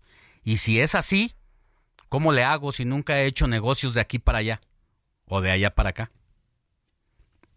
Totalmente, querido Alex, Mónica, gusto saludarles, muy buenos días. Pues hoy Texas se convierte en el referente de las inversiones en Estados Unidos por varios motivos. Primero, bueno, pues Texas es un estado grande y si lo comparamos, querido Alex, eh, Mónica, con eh, pues esta, eh, el resto de la economía norteamericana, y el resto, por ejemplo, de los precios de los inmuebles. Para invertir en inmuebles, por supuesto, vale la pena hacerlo en dólares, sobre todo ahora que el dólar está en un precio extraordinario, eh, por eh, muy cerca de los 17 pesos. Y pues bueno, evidentemente, eh, si comparamos los inmuebles, una casa, por ejemplo, unifamiliar en Texas, el precio promedio puede ser de 400 mil dólares, depende de la ciudad. Hablemos de Houston, hablemos de San Antonio, un poco menos, 350 mil. Pero esta misma propiedad en otro estado, eh, hablemos por ejemplo de, California, que es uno de los estados más, más caros, pero no el más caro, la casa puede costar un millón quinientos mil dólares, es decir, tres veces más. Por esa razón, muchas personas de la propia Unión Americana se están yendo a vivir a el estado de Texas y, eh, bueno, para invertir desde México también se ha convertido en una opción extraordinaria. Obviamente, ¿quién puede invertir? Me preguntabas justamente eso, querido Alex. Y bueno, puede invertir cualquier persona, cualquier persona eh, incluso no tiene la necesidad de tener una visa norteamericana para comprar un inmueble, eh, aunque desde, eh, desde luego, digo, para comprarlo he contado, pero para acceder, por ejemplo, a apalancarnos de los denominados créditos hipotecarios, como siempre lo digo, y usar el, el dinero del banco, use banks money, pues sí tienes que tener una visa por lo menos, pero lo más importante es que no tienes que vivir ahí. O sea, puedes invertir y obtener rendimientos de una propiedad en dólares por arriba del 7, 8, 9%, que por cierto supera la media de nuestro país. Y lo más interesante es que también las tasas de interés, por ejemplo, si vas a apalancarte de un crédito hipotecario, son más bajas, son más bajas que en México, pero eh, lo más interesante también es la plusvalía que están teniendo estas zonas en Texas. Te cuento que Texas, a pesar de ser un estado eh, barato, tiene pues bastante, bastantes incentivos, por ejemplo, fiscales. Mira, quien quiera invertir eh, en Texas, y hablo de empresas, por supuesto, eh, pues bueno, además del excelente clima, muy diferente al, del resto de la Unión Americana, aunque claro que hay un, hay un verano y hay un invierno, sin duda pues tiene un clima muy, muy bueno, pero tiene muy buenos programas de exención de impuestos a las empresas que invierten, por ejemplo, en áreas designadas. Pero hablemos de la importancia de las ciudades de Texas, a pesar de ser un estado eh, de los más eh, económicos para vivir también y para comprar, pues tenemos ciudades como la ciudad de Houston, que es la cuarta ciudad más grande de Estados Unidos, eh, no es cualquier ciudad. Luego tenemos la ciudad de San Antonio, que por cierto En San Antonio el 60% de quienes viven ahí hablan español. En Houston la mitad, 50%. Entonces imagínate, si alguien quiere invertir, pues seguramente tendrá inquilinos en español. Y luego, eh, eh te decía San Antonio es la séptima ciudad más grande de Estados Unidos. Austin, Austin, Texas, una ciudad que se ha puesto de moda, eh, pues es la novena ciudad más grande de la Unión Americana y todo esto hace que desde luego tengamos mejores eh, oportunidades para que nuestro dinero crezca porque la plusvalía en los últimos años en Houston, en, San Antonio y sobre todo en Austin ha sido por lo menos, por lo menos del 20% anual en vivienda unifamiliar. Así es de que, bueno, mi querido Alex, pues hay muchas oportunidades, muchas oportunidades para invertir en los Estados Unidos y justamente eh, lo que nosotros ofrecemos en mi empresa en vivelasrentas.com, eh, diagonal USA, son propiedades en los Estados Unidos para que personas que nos escuchan allá en la Unión Americana en este programa o bien personas que quieren invertir desde México puedan hacerlo eh, con nosotros o eh, invertir, por supuesto, además de que pueden comprar una propiedad completa o pueden comprar una fracción, podrían, podrían además eh, acceder desde los 25 mil dólares. Así es de que eh, los invito a que se den una vuelta a www.vivedelasrentas.com, diagonal USA, y que recuerda que nuestra empresa tenemos hoy edificios funcionando con altas rentabilidades en México, en Estados Unidos, en España. Y bueno, pues recordar también que pueden escuchar toda esta información en mi programa Hoy, Vive de las Rentas Radio, aquí a las 4 de la tarde por la frecuencia de el Heraldo Radio. Mi querido Alex, ¿tú cómo ves las inversiones en dólares? Además, ahora el momento que estamos viviendo en el que el dólar está muy, muy económico eh, respecto al peso, pues es un buen momento para sacar los pesos y ponerlos en dólares. Aunque perdió un poco mis 20 dólares que tenía, de 20 pesos me bajó a 16. Eh, bueno, sí, perdió, perdió, pero, pero ¿qué crees que esos 20 dólares que tienes ahora, mi querido Alex, eh, si los, o si, si pones más, si, si compras unos 100 más, tendrás 120 y te, y te prometo que sin duda, voy a ganar. El año entrante va a ganar. Bueno, te mando un abrazo, mi querido Luis, ahora sí me hiciste reír. Dos de vuelta, querido Alex, un abrazo al estudio, buenos días. Buenos días. Vámonos con Héctor Vieira, quien tiene información relevante. Así es, Alex, pues el día de ayer la ex jefa de gobierno de la Ciudad de México y candidata a la Coordinación Nacional de los Comités de Defensa de la Cuarta Transformación, Claudia Sheinbaum, pues estuvo nada menos que allá en Sinaloa, para ser exactos en la ciudad de Culiacán, donde declaró que y resaltó la necesidad de elaborar reformas judiciales, electorales y en materia energética, lo que consideró como puntos clave para garantizar la continuidad precisamente de la 4T, en la que dijo los grandes derechos del pueblo sean la prioridad número uno. Insistió Claudia Sheinbaum en que hay que modificar al Poder Judicial de la Federación para que éste sirva no solamente, dijo, para los ricos, sino también para los que menos tienen. Y esto lo dijo después de que reprobó la decisión de la Suprema Corte de Justicia de la Nación de no someter a proceso al fiscal de Morelos, Uriel Carmona, por diversos delitos federales en relación a un caso de violencia de género que tuvo lugar el año pasado. Claudia Sheinbaum dijo que es vital dar seguimiento a estos grandes cambios que se viven en el país, en especial en los temas de, de género. Y por si fuera poco, pues también insistió en avanzar en la construcción de los derechos para todos y cerrarle las puertas a la oposición. Dijo que hay un bloque que se organiza, que tiene mucha simulación y que se visten de demócratas y en realidad son autoritarios, como siempre lo ha dicho y lo ha sido. Así lo dijo Claudia Sheinbaum y pues esto es parte de lo que hizo, de lo que declaró el día de ayer allá en Culiacán, Sinaloa y respaldó y reiteró la base del movimiento de la 4T liderado por el presidente López Obrador a lo que calificó como humanismo mexicano. Entonces, esto fue parte de lo que hizo ayer Claudia Sheinbaum allá en Culiacán, Sinaloa. Gracias, Héctor. Seguimos.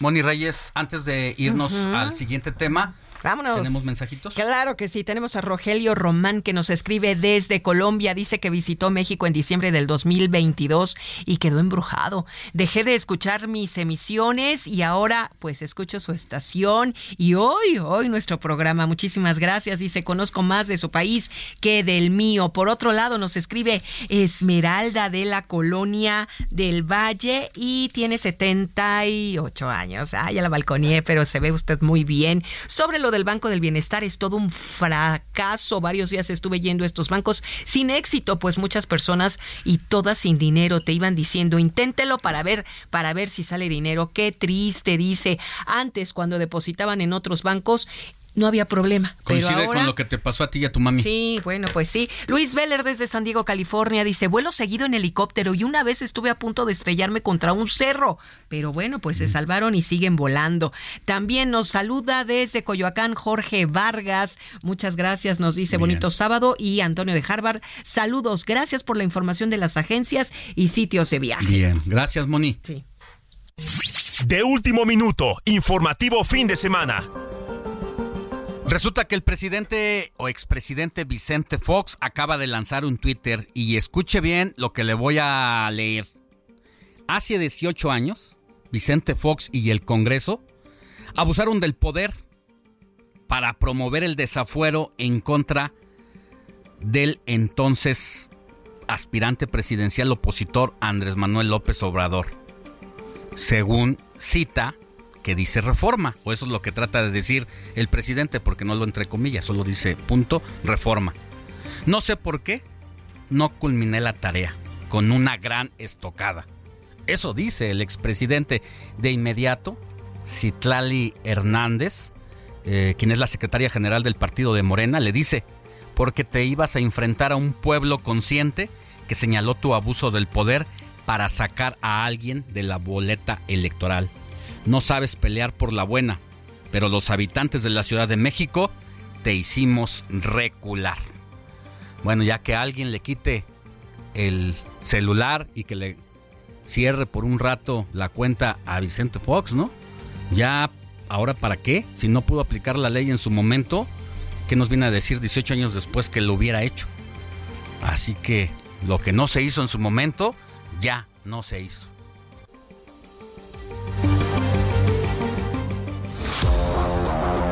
Deportes con Luis Enrique Alfonso.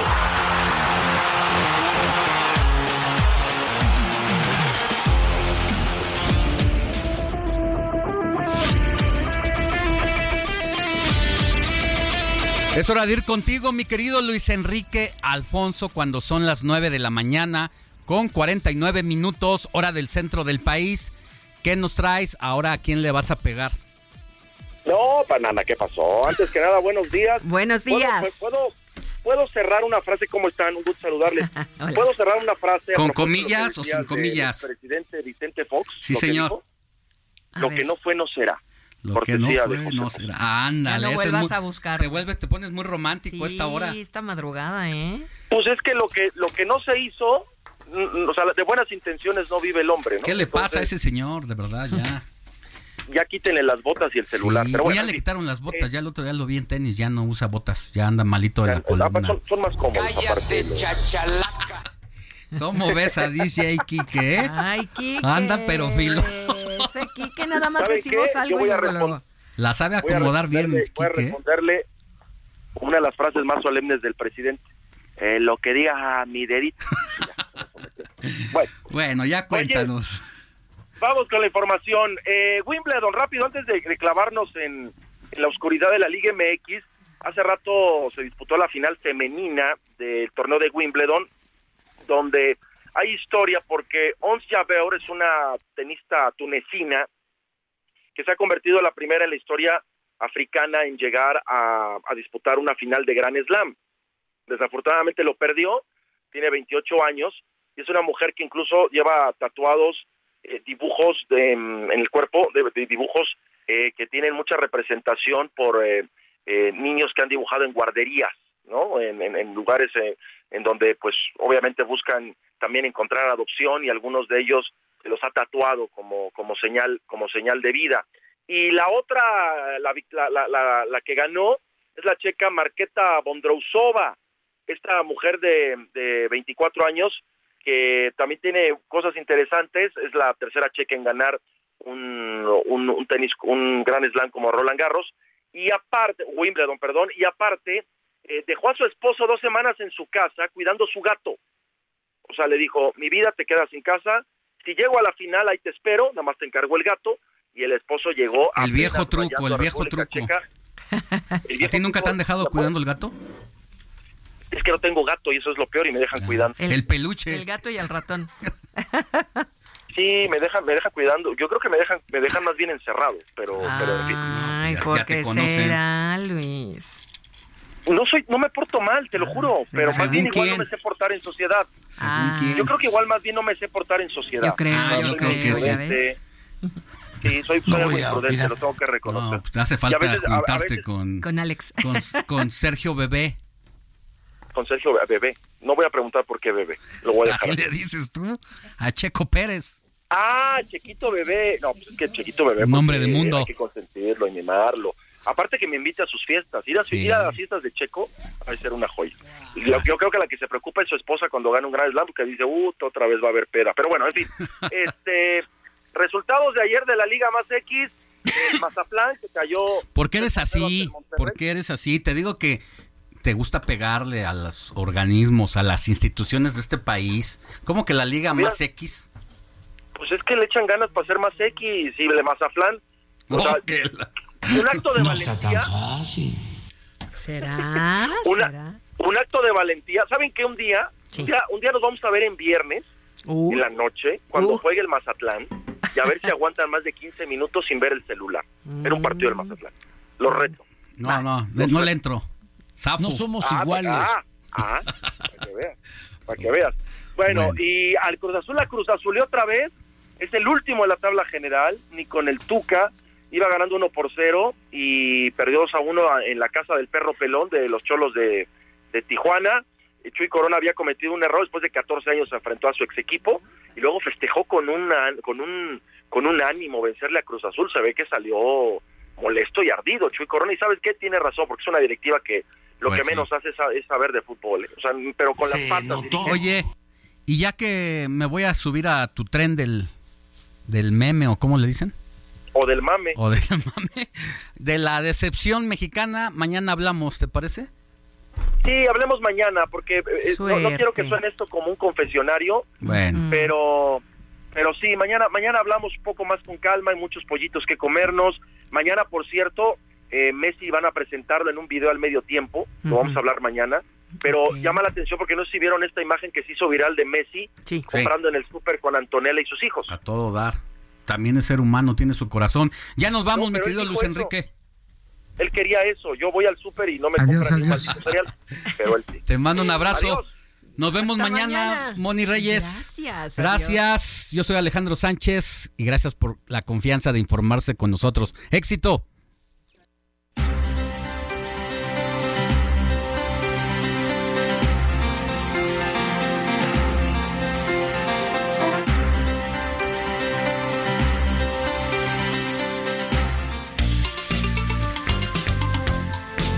Heraldo Media Group presentó Alejandro Sánchez y el informativo Heraldo fin de semana.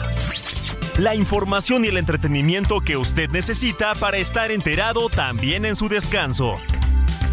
Por el Heraldo Radio, con la H que sí suena y ahora también se escucha.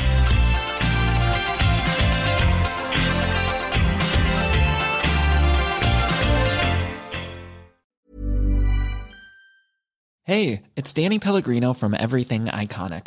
Ready to upgrade your style game without blowing your budget? Check out Quince. They've got all the good stuff shirts and polos, activewear, and fine leather goods, all at 50 to 80% less than other high end brands. And the best part? They're all about safe, ethical, and responsible manufacturing. Get that luxury vibe without the luxury price tag. Hit up quince.com slash upgrade for free shipping and 365 day returns on your next order. That's quince.com slash upgrade.